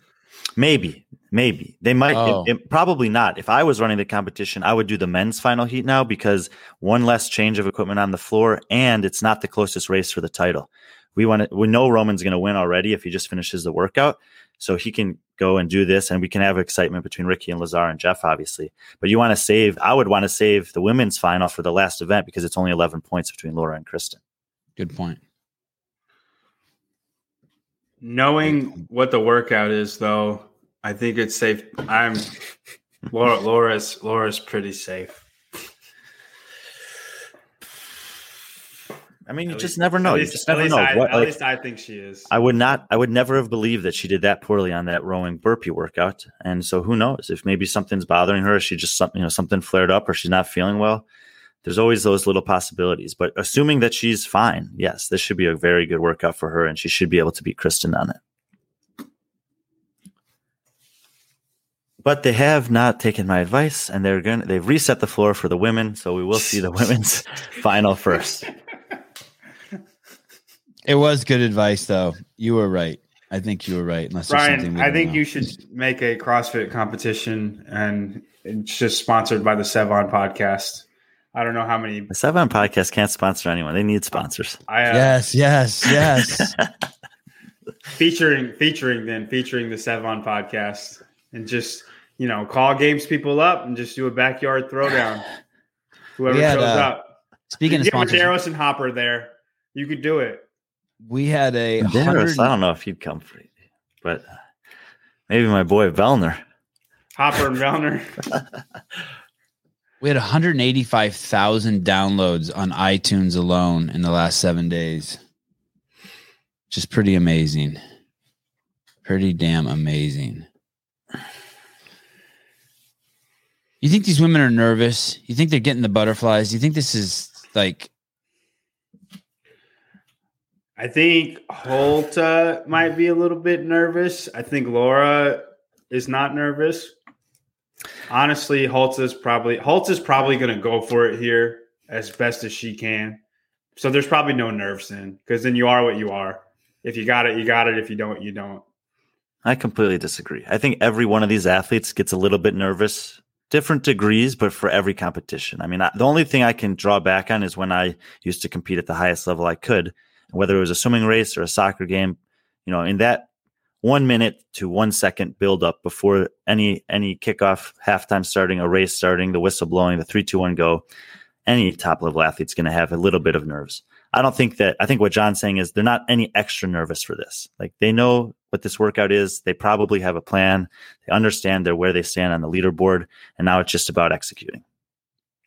Yeah, I mean everybody. I mean you're gonna. I'm not talking about just the knots in your stomach before one, two, three, go. Everybody has that. Just. I what don't if think someone did that? What if someone did that? They just started doing one, two, three, go instead of three, two, one, go. I'm sure it happens. Huh. Can any of these events take over the CrossFit Games? I think Rogue is the closest to it. Um, other than them, I don't think I don't think anybody's close.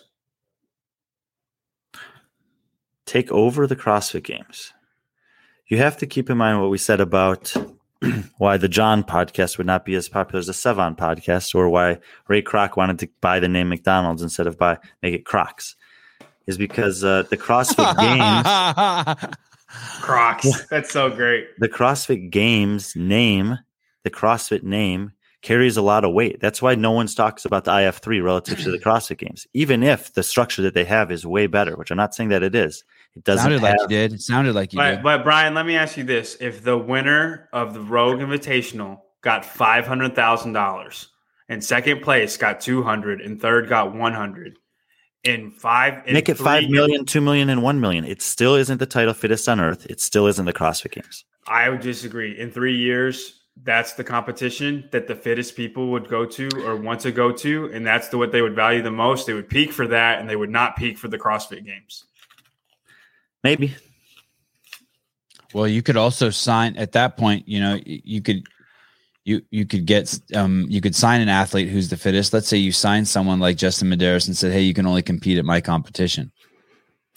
I mean, look, there. I've thought this for years. There are certainly how the fight game is. No, nobody's ever had more money than the CrossFit Games as far as the handout goes. So it's a hard competition. It's a hard conversation to have. But if it was twice as much money, every all the fittest athletes would peak for that competition, and there would be way more athletes who just said, "I'm not going to do the CrossFit Games this year," because there's a whole bunch of hoops you have to jump through to do it. Instead, you could just peak for Rogue.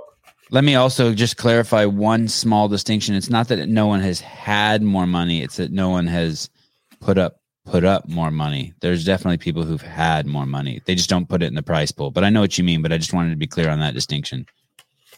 I think it would take a couple of years, but I, that's what would have to happen for an event to take over. And it, but it wouldn't last without the affiliates behind it. I'm telling you, it would not last without the affiliates behind it. And at the end of the day, that's the only well, people who are watching the games. People who who are affiliates or go to affiliates. You don't think they would watch Rogue? They they would, but if they didn't get behind it, and, and, and Rogue would need an open, and a, it it would need to be. This thing doesn't stand up on its own. The affiliates stand it up, or a Crown Prince, or a Rogue. I, I mean, I agree with that too. But I also think that's a reason why nobody has been able to put up more money.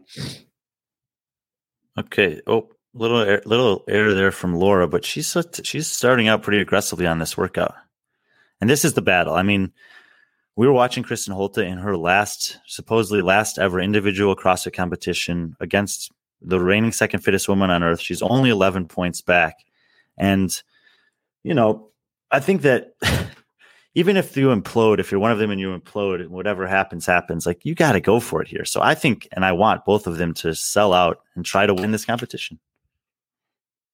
I want Laura to win. I want Sara to win this event. In terms of the well, overall event event win or heat win, we'll we'll we'll know more about that um, once they finish the rope climbs and start moving the barbell. But yeah. In terms of overall winning the Dubai CrossFit Championship this year, it's there's two Laura. women who can do it. It's Laura and Kristin, and um, man, I hope it's close. Do you think Justin or Hopper would have won this event? This particular event or the overall competition? I think this competition. Sorry. It, I mean, uh, Ju- Justin's the fittest person. Justin's the fittest person in the world until somebody beats him. Right. That's my that's my opinion. Yeah, and if you're going to put someone else against him, why? Are you, it's not Hopper that you're asking that question about. You could say Justin or Roman. You could say Justin or Vellner, someone yeah. who's been close, someone who's winning this competition. But Hopper, so, putting Hopper in that conversation right now is something he hasn't earned. That's what I was, that was going to be my first response, Brian. But then I thought, ah, I would need to see this compared to the Mac first. Who is in blue, Brian, next to Laura? Uh, Nis, oh no. Well, I don't know. I can't see. Maybe Gabby? Gabby? Yeah, Gabby's in blue, but there's other people in blue. Gabby's in blue. Andrea's in blue. So Laura's got five left.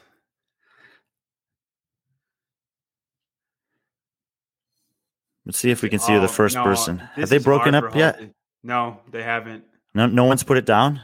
Red, red just did. Blue just did. Blue's Ga- done. Gabby's moving forward, which we expected her to do well on this.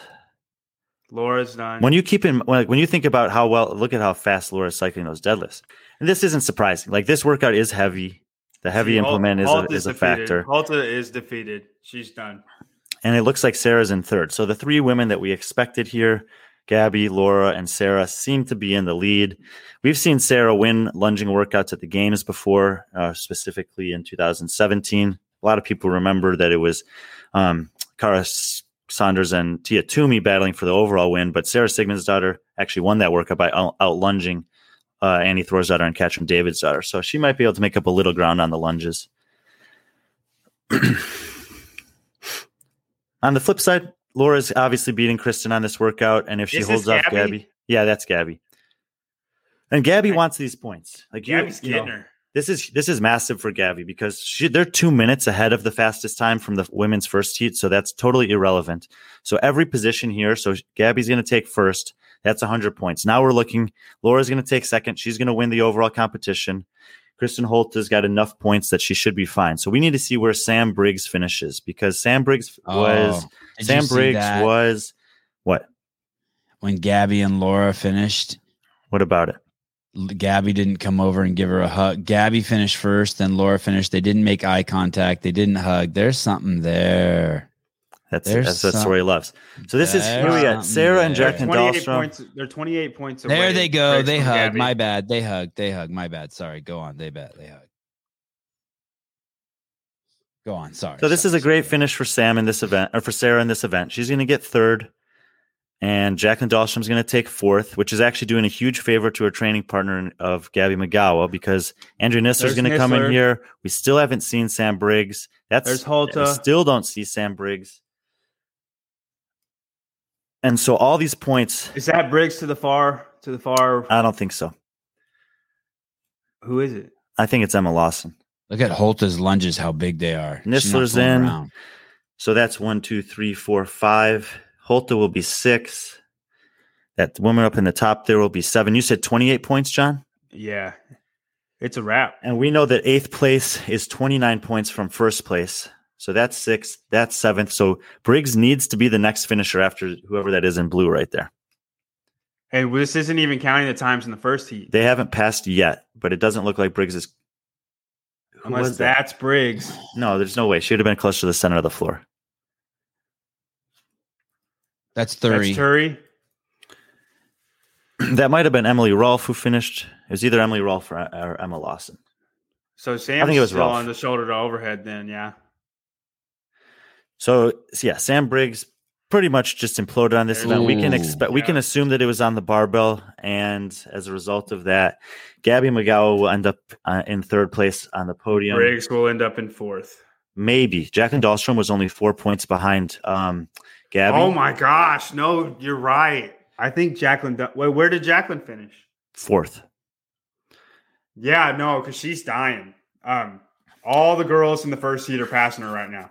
Look, she's taking breaks on her deadlifts. Those lunges are going to be hard. Jacqueline Dahlstrom's going to be fourth. Well, you get forty-nine points for last. Dahlstrom's going to have eighty-five. And she was only four points. She's only thirty-two back. So, yeah, she'll barely overtake her for the fourth spot. She can't get the dumbbells up. She just tried.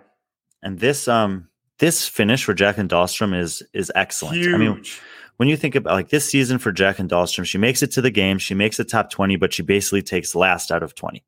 She makes it to Rogue by, by making it the top twenty at the game. She shows up there. She takes last. And now, she, you know, and so like even as good as she's done, it's probably not that great of a feeling to be like nineteenth and nineteenth out of twenty in those two circumstances.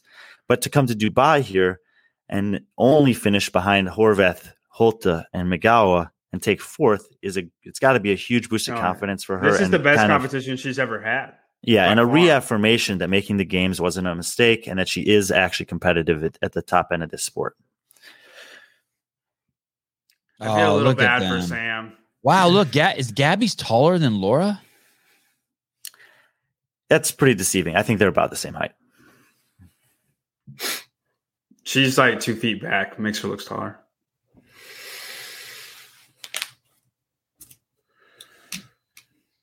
Big round of applause for Sam Briggs and for all the women. I mean, um, I think the competition was well structured, but the um, the in, in in terms of the rest, but then having the condensed schedule like that, I mean, they got they had four tough workouts today. None of them took over seven minutes, and uh, all of them were challenging in different ways. So, I oh, hope I'm so glad men, this isn't the games the and there's race, five days left. I hope the men's race is exciting like that, like that was. Like if Lazar struggles and Jeff just runs away with it and Ricky's middle of the pack, it's just going to be really, really fun to decipher all that. Hey, will they announce the winner right here before the men go, like the games? Probably. Someone will come out and be like, and the fittest. I don't know if the leaderboard will be updated, but they'll announce that Laura won. There's P C, Patrick Clark, my boy. He's in the cargo shorts and blue shirt right there. Oh, with the he's he's a photographer too? Yeah. He does. Uh, he takes a lot of pictures at these competitions. I usually try to use his pictures for my articles anytime I can. He's Athlete's Eye Photography is his stuff on Instagram.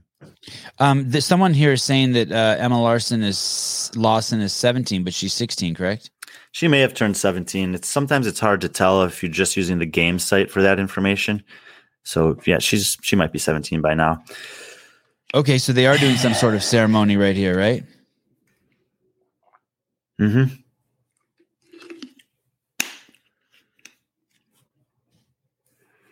I'm guessing the oh here, let's see if we can get the audio for this. Can we get some audio for this, Caleb? Oh, they're doing a little tribute for Kristin Holte. I really wish they put Jacqueline um, like to the side of the podium, the way they do reach they did regionals. Can you guys hear that? We can.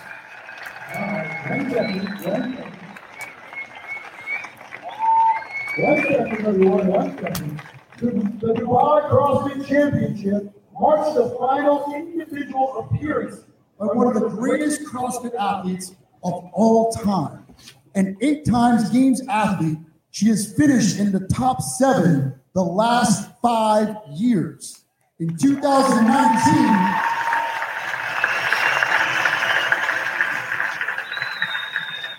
In two thousand nineteen, she finished second at the Games, representing her Norwegian flag proudly on the podium. She last competed in Dubai in two thousand sixteen and wanted to make her last competition at the place she said she had the most fun.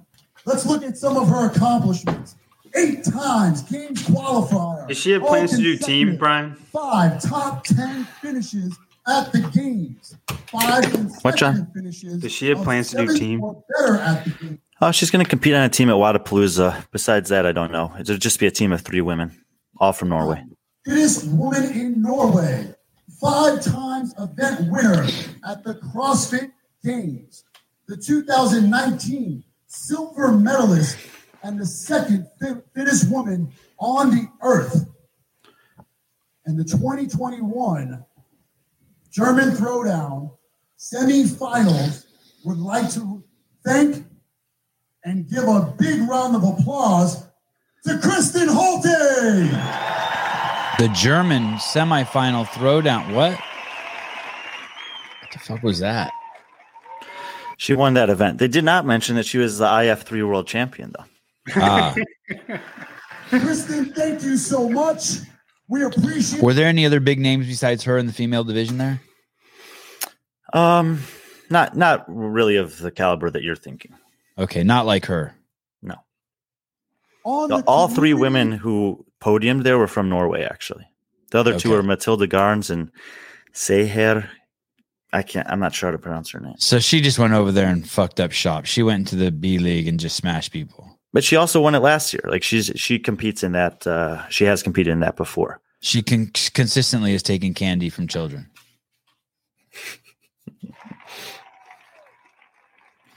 It'd be fun. It'd be fun for her to, if she did team. Like I hope she would do that. I don't even That'd be know cool. What to say, but, uh, uh, it's been an honor to be in this community for so many years and to be able to participate in so many competitions and. I'm just really honored to be a part of this, to be out there on the floor with other athletes. They're amazing. And I'm so excited to watch the young stars come up and show everyone what they can do in the future. So I'm rooting for you guys. Thank you.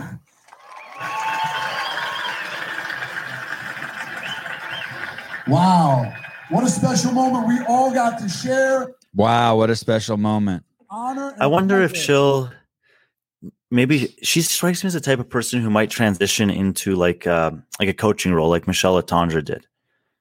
And I think she likes the sport. I think she knows a lot about it. I think she knows how to maximize potential within the sport. So I, I would be I'd be interested to see over the Are next there any year guys or two. In Norway, close? Mm, not really, no.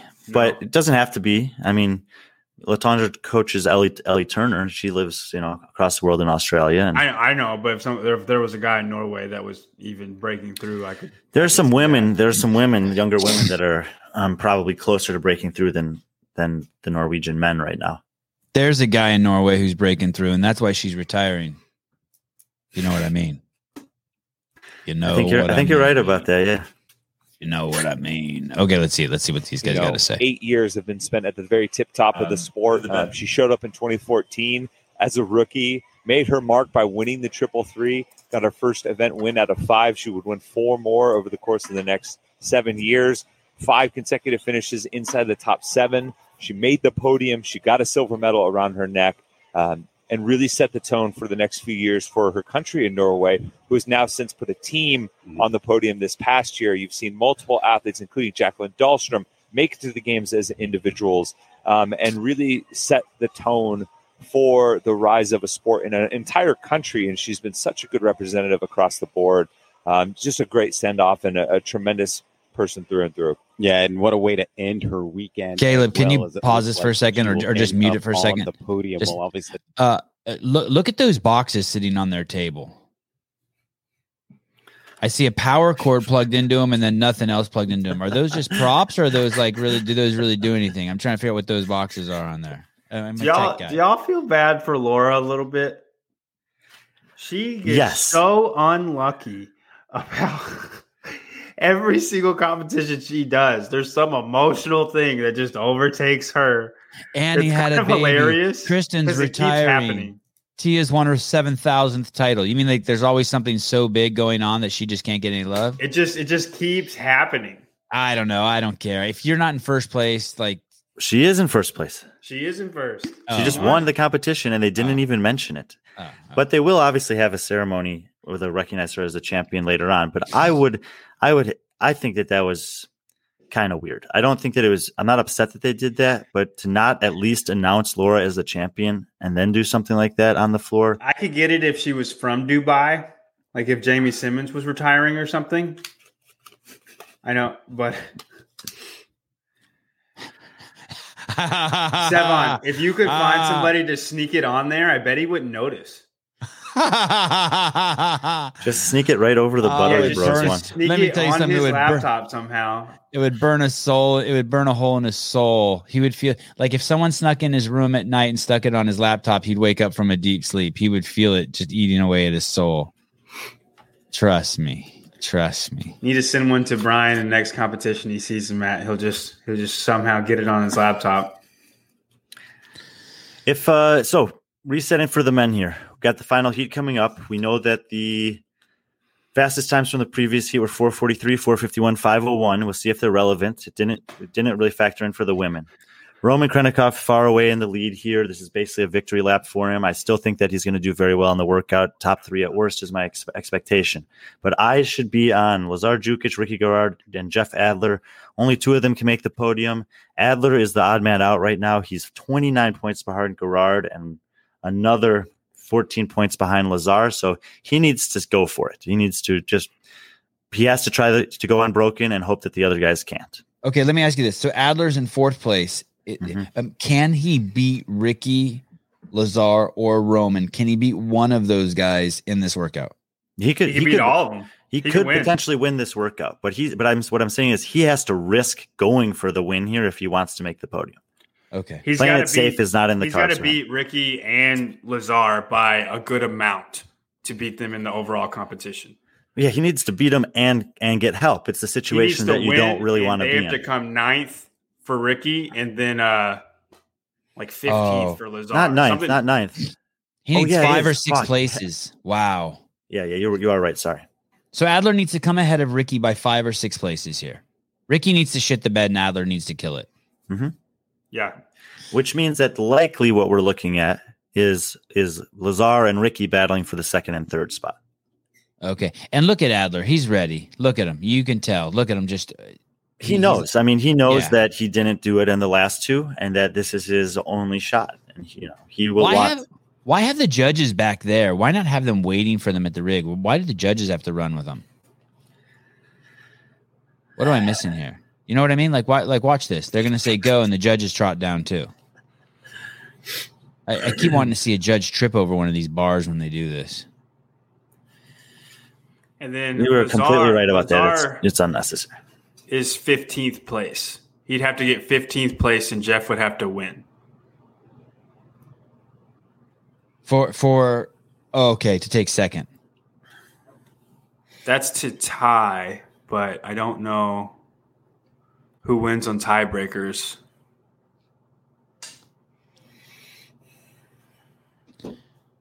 This is going to be fun to see what Roman's mindset is here. Roman's mindset is win. Yeah. He'll be composed. You have to like think back to twenty seventeen final, the Fibonacci finale with Fraser.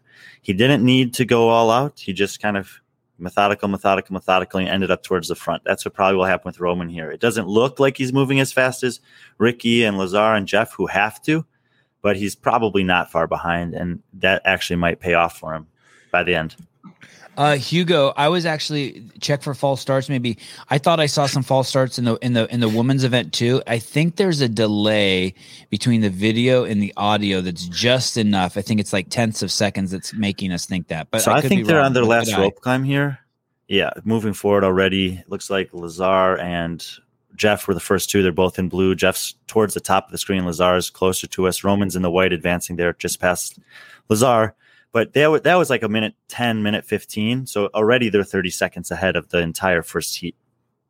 And Adler's, are, and Adler's in first place where he needs to be. Yeah, but but this barbell actually looks a little bit harder for him than I expected. Maybe it was just a, a rep or two.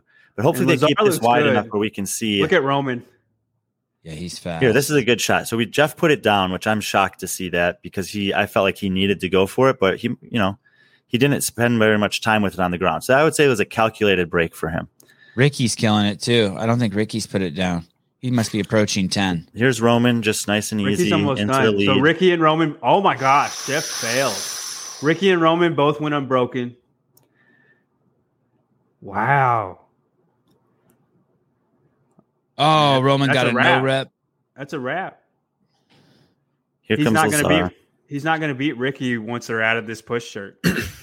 Right. Or so, by enough points. So it's it's you know. It's Roman. We we thought that it was these four guys coming into the weekend, and basically just on events six A and six B, Jeff didn't get the job done. And as a result of that, he's going to miss the podium to these three guys. But all credit to these guys. I mean, Roman's obviously been the best throughout the weekend. It's still a race between Ricky and Lazar, though. Ricky is, if Ricky beats Lazar by three spots, then Ricky will be in second. Hey, uh, uh, seems unlikely, kind of, but yes. This is kind of homage to the last workout at the games, huh? This year? Yeah. There are some elements of it that are similar, sure. It was, I mean, there was a, a you forgot about the row in that workout, of course. And the ninety chest to bar. The totally irrelevant row. ninety chest to bar could be comparable to nine rope climbs, I suppose, and then you move a barbell and lunge a little bit. One is way more than the other. I said, you know, I'm trying to help Sevan out with the fact that the comparison okay. is not okay, that good. Okay. Aside from, aside oh, from the fact on, that it's great. It's, finish, finish. It's finishing with lunges, and it's got deadlifts in it. It's it's it's, it's great. It's a great comparison. There were no deadlifts and, in that workout. And I appreciate there weren't. Yeah, dumbbell deadlifts. Oh, you're talking about the final. Sorry, sorry. Another finish uh, event win for Ricky's going to um, get second. So we have to watch Lazar here. The times from the first heat are irrelevant. So as long as Ricky finishes second. As long as Lazar finishes, what did you say, within three spots? Three spots. So if he gets – Ricky's in second place, ninety-five points. Jeff and Lazar – Lazar's going to get third, ninety points. So, so Lazar's going to be second place. And that's awesome, man. I actually talked, yeah, good for I talked Lazar. to Lazar before this competition, and he was like, dude, you left me off the podium? And I'm like, oh, I know I know you love to uh, prove me wrong, so go do it. So he'll be super excited about that. That's a big finish for him. Like I said, he was fifth here two years ago, taking second this year. Um, and the only people that were ahead of him other than Roman that year aren't competing this year, Fikowski, Vellner, and B K G. So this is, you know, about what to expect in a competition that, as John talked about, is a little bit more favoring the endurance than the strength. And, and kind of like you saw with Jacqueline Dahlstrom, maybe not as extreme, but when you think that he's taken second place here and at the Rogue Invitational, he was twelfth place, you can see that gap in performance based on the relative programming.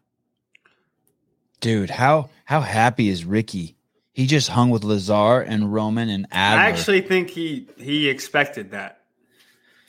I I think they were hoping he was closer to Roman than he was than than he was. You know, this was a dominant competition by Roman. Roman just beat everybody, two two top ten games athletes by a lot. But there's no surprise because he also beat it's, B K G it's two years think, ago. He beat B K G by one hundred points in this competition. Right. It's not a surprise, but I think Ricky wanted to be closer to that than to be just he's, to be on the he's doing the he's going to do do the workout again. he, oh, if he just went and did another rope climb, just pretended. This just is now pretend. Five straight competitions that he's won that he's entered.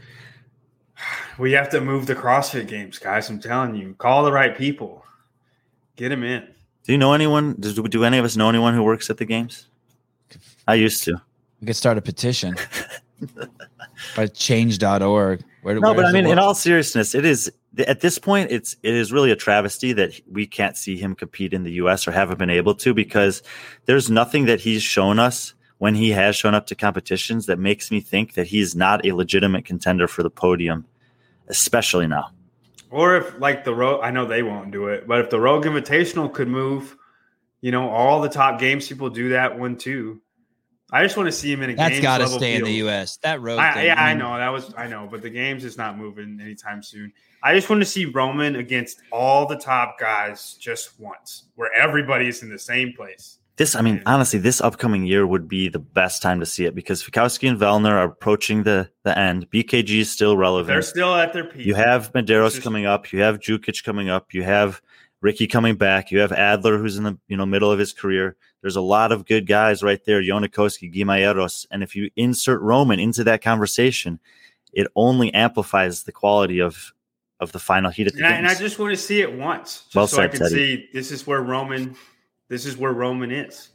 Um, and we know from from you know, years and you know, years of experience. What if he's fitter than Medeiros? And we just don't know because we can't see him. Exactly. And he has so, this. He has a skill set that that gives him an advantage over Medeiros, which is his ability to win workouts, to be the best in the world at a significant at a specific workout.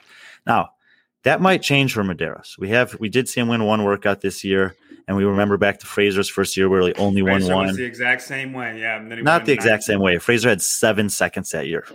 Justin Medeiros did not have seven second place finishes. I'm saying that you know you know what I'm saying. Are we yes gonna stick? No. Ar- are we going to stick around for another twenty minutes? Watch this award ceremony. See, and I, I say we wait till the leaderboard uh, refreshes before we tap out. We talk a little bit more about this. I mean, we know we know who it is. What do you? What do you? Are you in a rush to go get a workout, John? Yeah, very I, specific I, training I, blocks. I as soon as we're done here, I'm going to the gym. Yes, but uh, I'm I'm fine. I can wait for whatever. Let's see what's going on here. Let's hear what's going on here.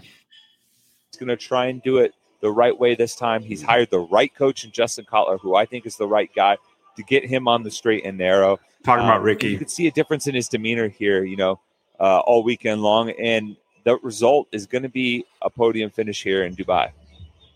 Yeah, solid performances all around, especially your top three that we're going into this final event on the men's side of things. Lazar Đukić, Roman Khrennikov, and Ricky Garrard, you just touched up on him as we take a look at some of the women waiting for their podium uh, announcement as well. On the women's side, what were some of the things that impressed you, and, and what did you like from this weekend? Man, um, you know, obviously there was the emotional moment there with Kristin Holte, and, you know, Wait a second. Wait a second. That's one of Tommy's highlights. It would just be a great tip of the cap. Um, you know, I was in.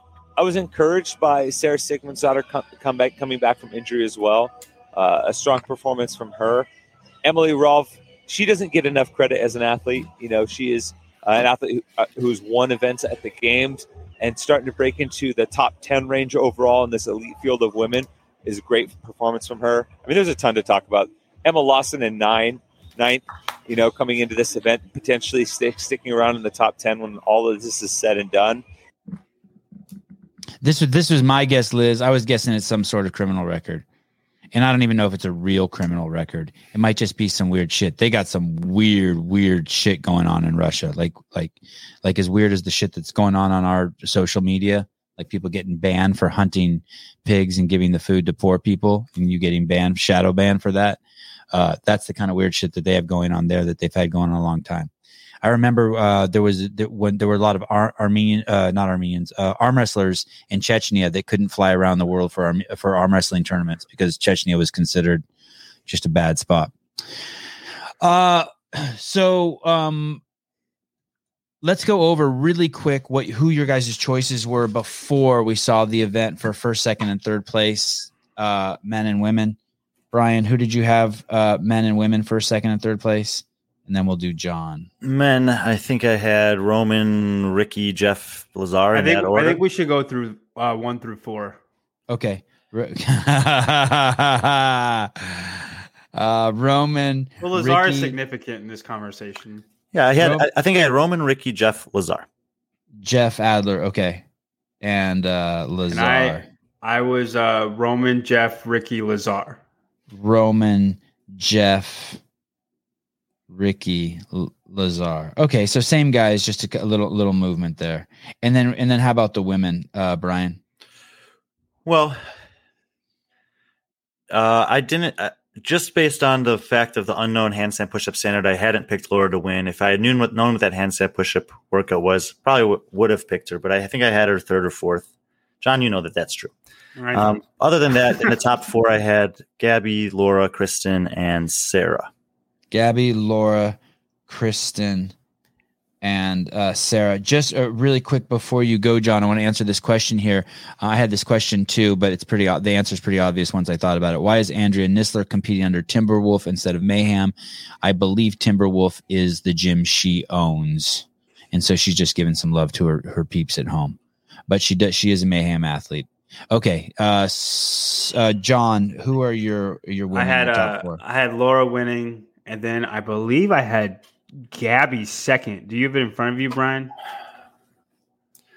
I looked for the John had Gabby. Laura, Gabby, Kristin, Emma Cary. No, mm. I you had did. Sarah. What am I?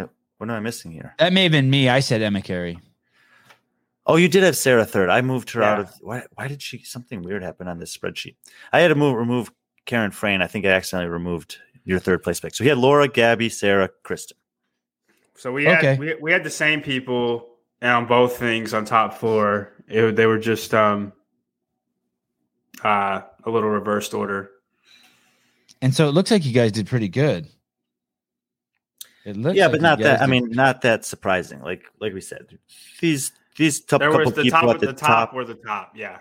And it was more of a question of how they would sort themselves out. So we could say that we missed on Lazar. Like we both had him fourth. He took second. And that I, you know, I had not did not pick Laura to win. And uh, she, she won. Other than that, I'd say we did pretty well. I picked Laura to win. If you um, weren't on the show, I would have picked her to win, too. But that's who, no fun. I know. Um, I always, I never, I usually don't try not to pick this as often as I can. Not the same person. Who, um, Who who goes on to Wadapalooza from here? Who is is what? And when is Wadapalooza? Is that the next big event?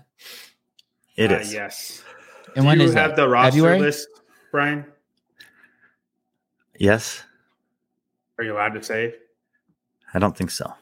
What what what's the date on Wadapalooza? Do we know? Do they have a date yet?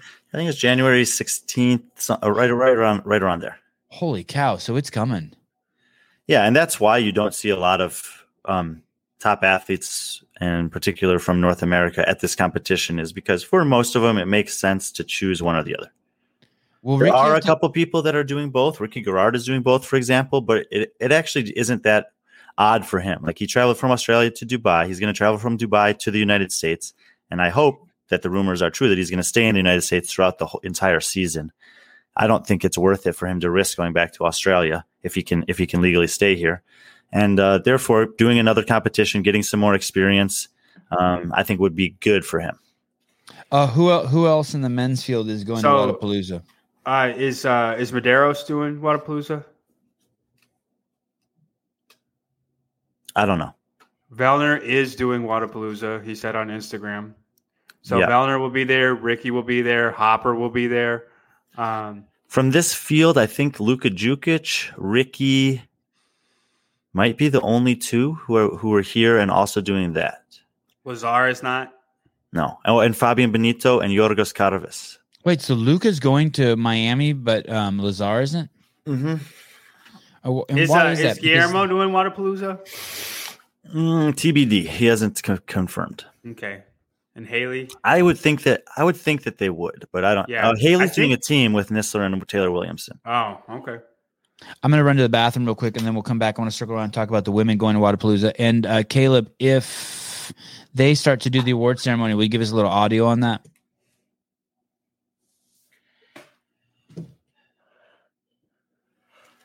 Just looking at some of the comments here, I don't think Kara Saunders will go, but I'm not one hundred percent sure. I don't think Tia will go because I think she's training for bobsled. Liz Myers, if Fellner and Justin were in Dubai, who do you think would have done better? I'm going to pick Justin Medeiros in every competition until someone beats him. And um, unless I just feel like picking a, a different pick from do John. You think, do you, say what? Unless I feel like just picking a different pick than you. Do you think... Um... I don't know. With the events, rowing and biking, high output, you think Justin would beat Roman? Oh, would beat Roman. Um, yeah, like let's just put Vellner and Justin in, in this event. What do you think would happen? I think they would definitely beat uh, Lazar, but Roman is – I think it'd be a good race. Yeah, I mean by the – wait, is this updated now? So the the leaderboards do appear to be updated online, and basically Roman won by almost one hundred points. I think it was ninety-two points that he beat. So that's uh, almost Lazar two by. Whole events the way the scoring system is. Two, yeah, yeah, exactly. You have to think about that. So it's, it's, like, basically it's almost a two hundred point lead to what you're used to hearing. Right. So um, and that's significant. And if you fe- go back to two years ago, he was also one hundred points ahead of B K G and just ten points or nine points behind Vellner. So in this competition, yeah, I think that he would have been in the mix with a Vellner or a Medeiros if they'd showed up here. If you think about the the events specifically, you have to think that Roman would have gotten the better of them uh, in the snow.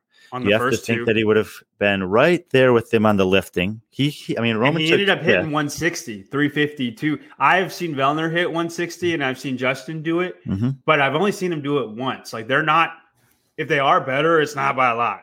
And especially and, in that format where you only get two attempts, you don't know like right, how much risk you're willing to take. And honestly, Val, in, in in that scenario, maybe Roman doesn't go for one sixty with those guys in the field, like you know. But either way, oh, I mean, I think he went, wanted to make a statement. He's that's all he's been working in the offseason, and he's been working it hard. Why would you not show it? I think he would do that regardless. But you, but you go for, forward from there. After he finishes the lifting, he's first in event four, and the way that he executed that, it's like. Would those guys have beaten him? I don't I'm know. Not, so on that one, I, I'm not going to say he would win that because I think they would look exactly the same. You know what I mean? Yeah. Then he takes third in event five, third in event six A, first in event six B, and first in event seven. And basically what, what we're saying is there's not a lot of room for error there. And even if those guys are beating him in these workouts, he they're they're giving they're gaining five to ten points. So if they had even had one bad workout of the nine events, scored events, then probably then Roman could have beaten them here. Yeah. I, I'm just thinking of the events because he did those shoulder to overhead unbroken. I do think Medeiros would do it unbroken. I think Vellner would do it unbroken too. But, like, I don't know who would win that, right? Because he beat everybody. And then, um, but in the, the double event where he came first and third, you know, I don't know if Vellner Medeiros comes first and third. I right. No, so this is, uh, you know, this very, very well could have been a competition that um, that Roman would have beat, could have beaten one of those guys at, if not both. Hey, I bet you at, um, I bet you at Mayhem would be my guess that they sit, they they do some of these and they beat up on these scores. I Relevant. Wonder if I, what say that again, Brian. Irrelevant. I don't put any stock into it. Like when Ricky was banned right. for four years and he was doing all the workouts at home and he's like, this is my time. This is my time. Take yeah. that, Mat Fraser. It's like, listen, bro, that the environment is totally different. That's why I don't put a lot of value in online competitions compared to in-person like, if competitions. I, if, I, if I go to the gym and clean and jerk three sixty-five, I can't say I'm stronger than Tola. You know what I mean? It's just, it doesn't work that way. I, I, I get that. And I wasn't implying that. I'm just saying, in, in, I, I bet you they, and I wonder, I they're going to do some of these, I bet, just to see. And sure, a lot of people would. Even lowly people like us have done them. Right. And I'm wondering if they're going to do the same thing with if if uh, if Matt and his athletes are going to do it. I wonder if Hopper's going to do it. I wonder if Matt O'Brien's going to do it. I wonder if they'll they see these and they're like, okay, because even if it, you can't say it, if if if one of them does this event, let's say this event that like you guys are just saying that that you're not sure if Medeiros could beat Roman. If if Medeiros goes home right today or later on today and he does this final event at his house and he gets two fifty-nine. It does something to him psychologically. That's good. I think it does more if he goes home and he gets three thirty-one. I think it could only, like if he beats that score, he should. He's in a comfortable atmosphere. He didn't do a whole competition. Um, you could do whatever you want to it. The transitions aren't the same. He should beat that time. He has a time to beat too. That's it's way easier to get a faster time when you know the time to beat. But if he didn't beat the time, I think that would hurt psychologically because you have you, there's no reason you shouldn't. And and, and light a fire under your ass. It's all, it could only. I mean, that could happen. I think it could only be detrimental, though. Oh, you mean if he doesn't beat it, it's bad. Like, don't do it, lose to it, and feel like shit. Yeah. Uh, Jacqueline, I, it's funny. I just started following Bryce Bennett again. That's that's the guy, the giant man that I interviewed at, at the CrossFit podcast, right? The Olympian. Ross Ross Lewis has the best comment of the day. Uh, Matt Mirsky would have beat all of these times. Correct. That is correct. That's great. I I am not a fan of the M C James. Who's who's the M? Is that is that on the floor at the place? Yeah, James Quigley. How would how would that guy know? Are you at the event? Uh, Brian, what do you think about Howard Fikowski you've done here? Were these events good, good for him? Um, he would have done well. Uh, against this field, e- either first or second. Uh, and, and, and one of my uh, least favorite conversations, but I'll give it some time. Uh, do you agree with the scale point system once you get below top six? I think the scoring left a little to be desired at this competition. What do you think, John? Yeah, I'm a big fan of the uh, just one hundred, ninety-five, ninety, all the way down. So if you finish twentieth, you get five points. I think that's how it should be. Um, yeah. Uh, so this, so this scoring system favors a specialist. Like it leaves because they can win events, and then if they don't, when they do bad, they don't get. It's not a detriment. It's not as big as a detriment when they do really bad. What is this? What does this comment mean? Uh, Brian can't say Ricky qualified wasn't an invite. So there what, are two different so, ways to get to be in the Wadapalooza elite field. One of them is if you did the online qualifier and you finished in the top twenty, which is that's how Ricky made it into that field, and okay. that's and everyone knows that, so it's fine for me to say that. But when you asked me if Justin Medeiros is competing, he was invited, and if he hasn't declared whether he's competing or not, then it's not we, my we place to, to share that information. Do, yeah. Has Wadapalooza revealed who has been invited? No. Okay. No, but there are people on Instagram that said they're going. Like Patrick has said he's accepted his invitation. And we just assume Medeiros has got an invite. No, we know he's got an invite. The people who were invited to Wadapalooza is public. The people who oh, accepted that invitation is That's not. What I was asking. Okay, so Wadapalooza does tell you who they invited. And yeah, it's on their website, and they invite a lot of people. They invite like games winners going back five years. They invite top three from the semifinals last year. They invite top thirty from the quarterfinals. They invite anyone who was at the I games. I mean, if you're year. if you're if you're somebody, you got an invite. Wadapalooza invite list twenty twenty-one. Can I just Google that? Did Mertens get an invite? That's a good question. Did he? Did Colton Mertens get an invite? Did he qualify? Colton Mertens. Everyone who was at the games this year got an invite. Okay. Deepest Wadapalooza men's field ever. Oh, that's an article I wrote. Oh, it is? Yeah. Oh, it is by this Brian is the, Friend. So these are the new, these are the people that we know, correct? Wait, what is that? What are you looking at? Why is why is Jake Marconi on that list? That's Mal O'Brien's coach, right? No. What is this? I'm pretty sure it is. No, oh, he, trains, this is he not... trains with them. He trains with them. Um, I think he's the coach of them. I think he is the H W P O coach. No, Brian? I thought Sorry. Marconi was an athlete. He is. Yeah. But he's also coach for H W P O. He's the coach. Mm-hmm. I mean, this this is very confusing. Okay, this is not the article that I wrote. This is an article that Patrick Collins is, or Patrick Clark is organizing, and I would disregard this, and I'm I don't want it up on our screen. Yeah, Caleb. Get this hey, uh, look, it looks like some. Screen. Let's see what's going on over. There's some people talking to Roman. He's got a clean shirt on. He's got his whoopee shit going. Let's see what's going on over. Can we, Caleb? On um, is it going to show his heart rate during the interview? Probably. What are these guys saying? For the award ceremony for both the men and the women, who lands on the podium, let's send it down to the floor and await that announcement. Is that Sigmundsdóttir's agent right there? Sign. Oh, it, Brian. Brian, is that Sigmundsdóttir's agent? Is that? Yes, yes, yes. Does he also represent uh, uh, Roman? Yes, and he's the guy who's working very hard to try to get Roman to the U S this year. Brian. Jacqueline Dahlstrom was two points away from fourth. So it was very close. Yeah.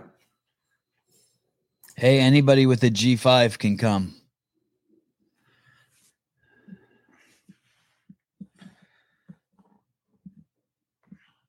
Andrea uh, Nisler did pretty good in total. Yeah, and, and I mean, not we had projected her. I had projected her... I don't know, fifth or sixth, and you'd had her. Dude, this is not right. What am I looking at? You had her. Have eighth. You guys given the final results yet, Caleb? Can you put up the final results? It looks like the all the scoreboards no. have been updated. Do you have a tab with the women, Brian? Because the only thing I can see is the men. The results or our predictions? Our predictions. Man, something seems off with that. I don't know. Caleb, oh, no, I, I gave you a link in the private chat. Yeah, I have a tab with it. I have a tab okay. with it. Okay, so we got Laura Horvath clearly in first, Kristin Holte clearly in second, and Gabriela Migała. It's, they're about equidistant from each other. And even fourth place. They're all twenty points away from each other, more or less. thirty, thirty, twenty. Yeah, and look, Sara Sigmundsdóttir, one point away from sixth right there. I think this is a good finish for her. John and I talked about it while you were using the bathroom earlier. Um Healthy competition, fairly consistent, no amazing per- performances. Her worst performance was on a downhill snow run, which makes sense given the, you know, uncertainty around her knee. Emily Rolfe, eighth place, kind of as expected. Emma Lawson, great competition for her in ninth. Um, I think that this was a, probably go a long way in terms of her belief in herself of being a, you know, at capable of performing in, in this sport going forward. Turi right in the middle there. So pretty much what we'd expect. I'd say the those outliers here, the surprises, um, Sam Briggs, Jacqueline Dahlstrom, and Emma Lawson, I would say all punched up a little bit. And the lowest first place finish is thirteenth place overall finisher, uh, Manon Angonese. And she got first place in the third event. I always find that fascinating how far down someone won a first. Yeah, that was a lifting event, and so it's a specialty event. And you look at like, the um, person in eleventh, uh, Michaela Norman, she didn't win, but second in the first workout. And it's just because this format, you know, um, getting a first or second goes a long way when you're competing against uh, the bottom half of the field. Let me take a page out of Brian Friend's book. This is the kind of stuff that you learn while working with Brian Friend. Look at fourth place Samantha Briggs. She has three first place finishes. And no one else even has two. And she's the only one who is a CrossFit Games champion. Laura doesn't have two? She does not. Now, she has she has three second-place finishes, a first-place finish, and a third-place finish. Oh, okay. So, so, but but it is, but it is fascinating how good Sam is still. If, if the if the workout, I mean, she's still competing with the best I, in if, certain workouts. It is it is crazy, and I'm I'm happy for Sam Briggs, but it's a bit about it's a bit about how the competition is. Like she, I don't think she will do as good as she just did in any competition but this competition. That's no offense to her. Will she go to Wadapalooza? I would pr- probably not. Now let's look on the men's side. You got Roman Khrennikov, who's in first place, and he also has three first place finishes. How many and second it, place finishes? Uh, one, two, uh, also three. And how many third place finishes? Two. Is that all the events? Is that, no, is you had a fifth. You had a fifth. Pretty damn close. Oh, you had a fifth. Oh, that the was lifting, the, the lifting, which oh, is a great Roman, finish. Come on now. And and then uh, it, and basically. Basically, between Roman, Lazar, and Ricky, they got all the first place finishes. There's a couple other outliers out here. Uh, just on the lifting. It's just going to be Houdet, or uh, Tola and Bronislaw on the lifting event. And uh, yeah, and then there was. And then what, Ricky on the running event, and then it's just all Roman and Lazar. Well, Roman, all of them, and then Lazar won. And uh, and, and that and that stunt, uh, Haapalainen pulled in event number. Uh, oh, I forgot about Haapalainen. Yeah, but that was but that was just a. Then he took a nineteenth in, in the in the sister workout to that workout. Yeah, backed it up with a sixth on the finale though, and a sixth place overall in this competition. Henrik Haapalainen is probably the least known and least talked about guy who made the top twenty at the games this year. This is a good result, a good finish for him. You know, he maintains that. that status ahead of Yorgos Karavis by a few points, ahead of Elliot Simmons, ahead of Luka Đukić, Simon Montala, Alex Katoulos. All of those guys are guys who will be contenders to take one of the ten spots at the games next year out of Europe. Um, all, most of them were in the semifinals this year, and I think all of them were actually. So that's a good, like it's good for him that he's backing up his games performance by staying ahead of, of some guys like that. This guy is the, uh, uh, what was the guy's name? I don't know if he's still in the CrossFit scene anymore, but he was really good. No one knew him. Uh, Ben Stoneberg, or is that his name? Stoneberg? Yeah. Yeah, this guy, Henrik Haapalainen, is the Ben Stoneberg of two, of two thousand twenty-one. thirty-seven He's like six hun- inches taller than Ben Stoneberg, though. Oh. And he's got some hair. Man, what's cool about the men's is the last event was all the top six people. And it's almost in perfect order. Yeah, just one little flip. That's Wait, uh, cool. say, say say that one more time again. In the last event, it is mm-hmm. the top six fittest people, and it's oh. almost in perfect order. Wow, wow. And traditionally, you'll see the fittest guys always do better at the end of the competition because they recover better than the rest. Um. For me, the, the the the big the two biggest pieces here are uh, actually all four all four of them are, are nice and confirming. It is really nice to see Roman, Lazar, Ricky, and Jeffrey all one, two, three, four. It makes you feel good about what we're going to see from them at the games. It makes you want to see all of them compete again. Um, yeah, it's good. It's good for them. I would have liked to have seen Sam Stewart finish up a little higher. Like to have seen him represent that game's pedigree a little better. Why did why did Sam do so so poorly? What is this? A participation medal? Everyone, yeah, they always do this in Dubai, in Dubai. Um, Dubai, no, Dubai is always valued very highly participation and people who regularly sh- show up to their events. Uh, so they do some nice things for the athletes. This being one of them. But Sam Stewart, you know, you have to keep in mind, he's still pretty young, twenty-four, twenty-five years old. He did have to withdraw from the games due to injury. We, don't, we can assume that he's healthy enough to be competing at something like this.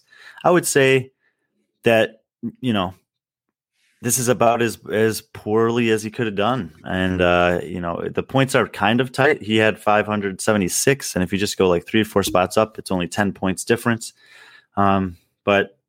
Something that he'll build off of. I think he's and his team, he's working with Max Alhaj, are probably looking like they're there now. They're they're relevant and competing, but they're not competing to win or to podium yet. So I think you're still looking at two to three years for this guy to be where he maybe wants to be. And you also called Ma- uh, Mohammed and Mahmoud um, to be in uh, eighteenth and nineteenth. Very yeah. accurate. even though they were fun to watch this week and they did great. For sure. I actually, I love that the, that those guys and guys uh, like that are often at this competition. When there's, when they're able to have thirty to forty athletes compete, you might, you, you know, you'll see these guys in the field, and you also see a couple women from the Middle East in the field. And I think that that's uh, extremely important.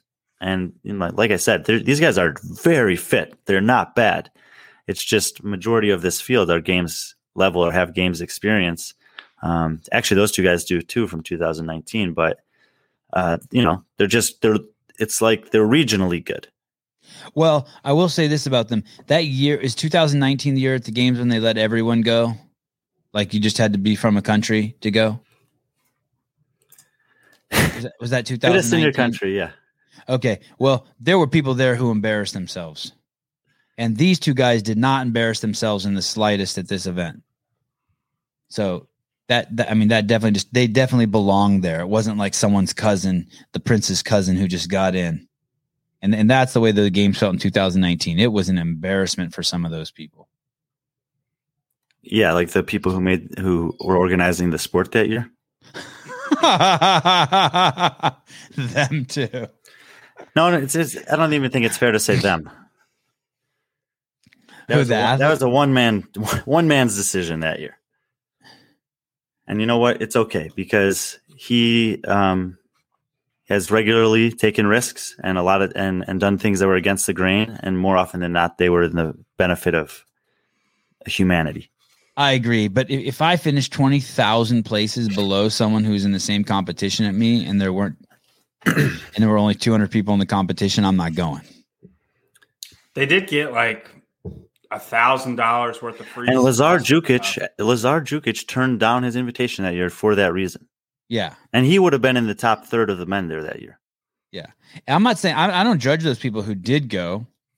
Send that five dollars to Hopper. Out, outside of you embarrassed yourself, but go. But but but I'm just saying. For Brian's comment, which one? What, what, what was Brian's comment? What was Brian's comment? I don't remember.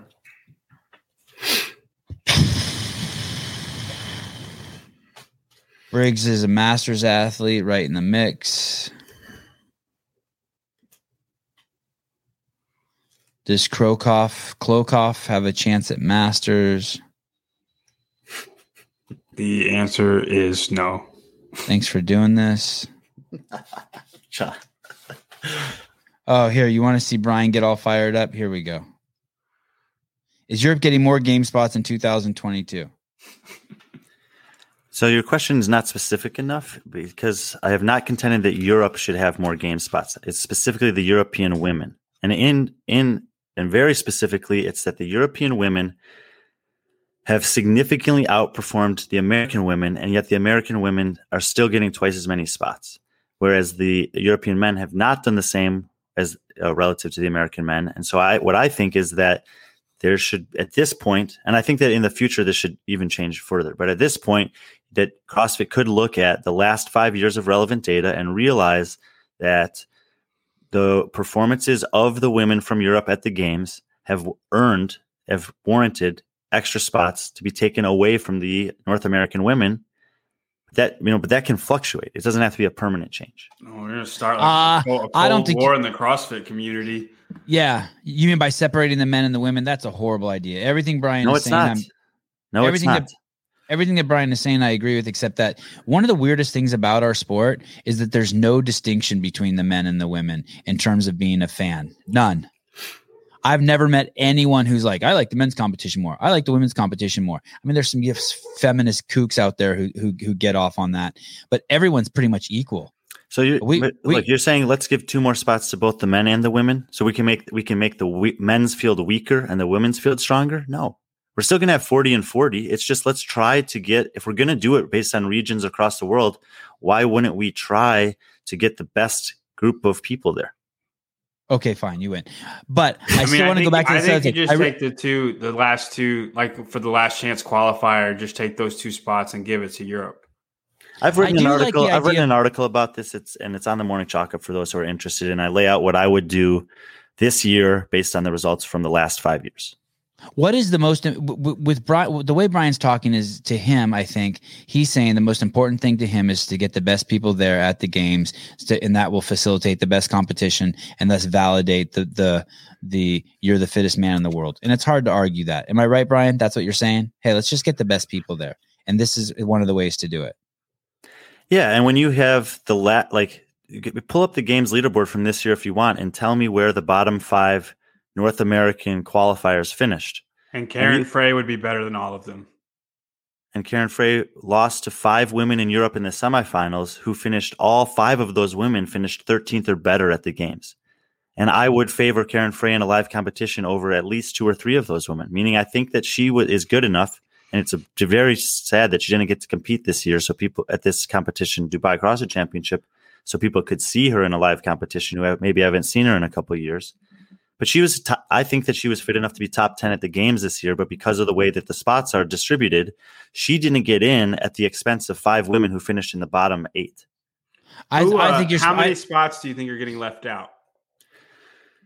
I, be, I think, I think it was I, specifically. I think I would have taken. I think I would have given three more spots to Europe. Yeah, he's playing, and, and, and the difference in caliber is so is not that great. But I'm fine with I'm fine with what Brian's saying. But I think it's splicing hairs. But I but I but I think if we're gonna claim to be the fittest, it should be the fittest. My point was this, and then we'll get back to this. In gymnastics, no one gives a shit about the men in the Olympics. They watch the women. In basketball, professional basketball, people watch the men. No one gives a shit about the women. This sport is not like that, and I don't know any other sport that's like this. We're like, we're at the seat of our pants for both men and women. We have no preference. We don't care that the men lift more or that the or that the women made run faster. It's just the whole thing is just dope. So the whole thing is dope. Spiegel, Danny Spiegel, Carolyn Connors, and Reagan Huckabee. You would rather their spots go to Karen Frey. Who else?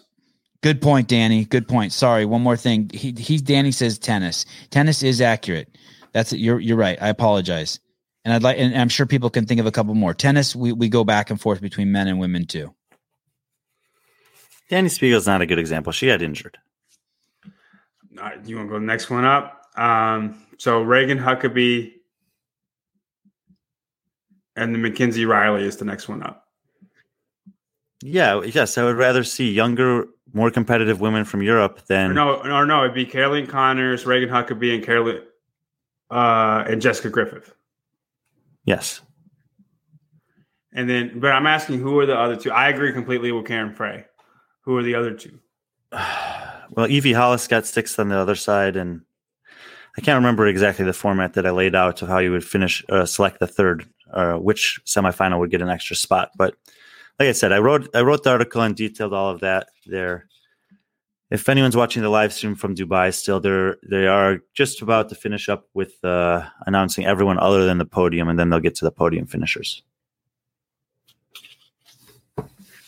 And then we can go eat breakfast. I think we probably could do that now. Unless you're, I mean, are you planning to watch the podium announcement live? Is that what we're doing? I don't know. I don't care. I don't care. I mean, it's, we can. How is Brian not involved like, in the game's planning? Way too much knowledge not to use. Some people don't like me. That's as simple as that. No, why would he's, they pay for he's it? They associated just wa- with Savon. Why would they pay for it? They just watch this show and steal it and say it's their own idea. I have worked worked for the games, um, but they have a very you know they have a team that's that's uh, been working together for a long time.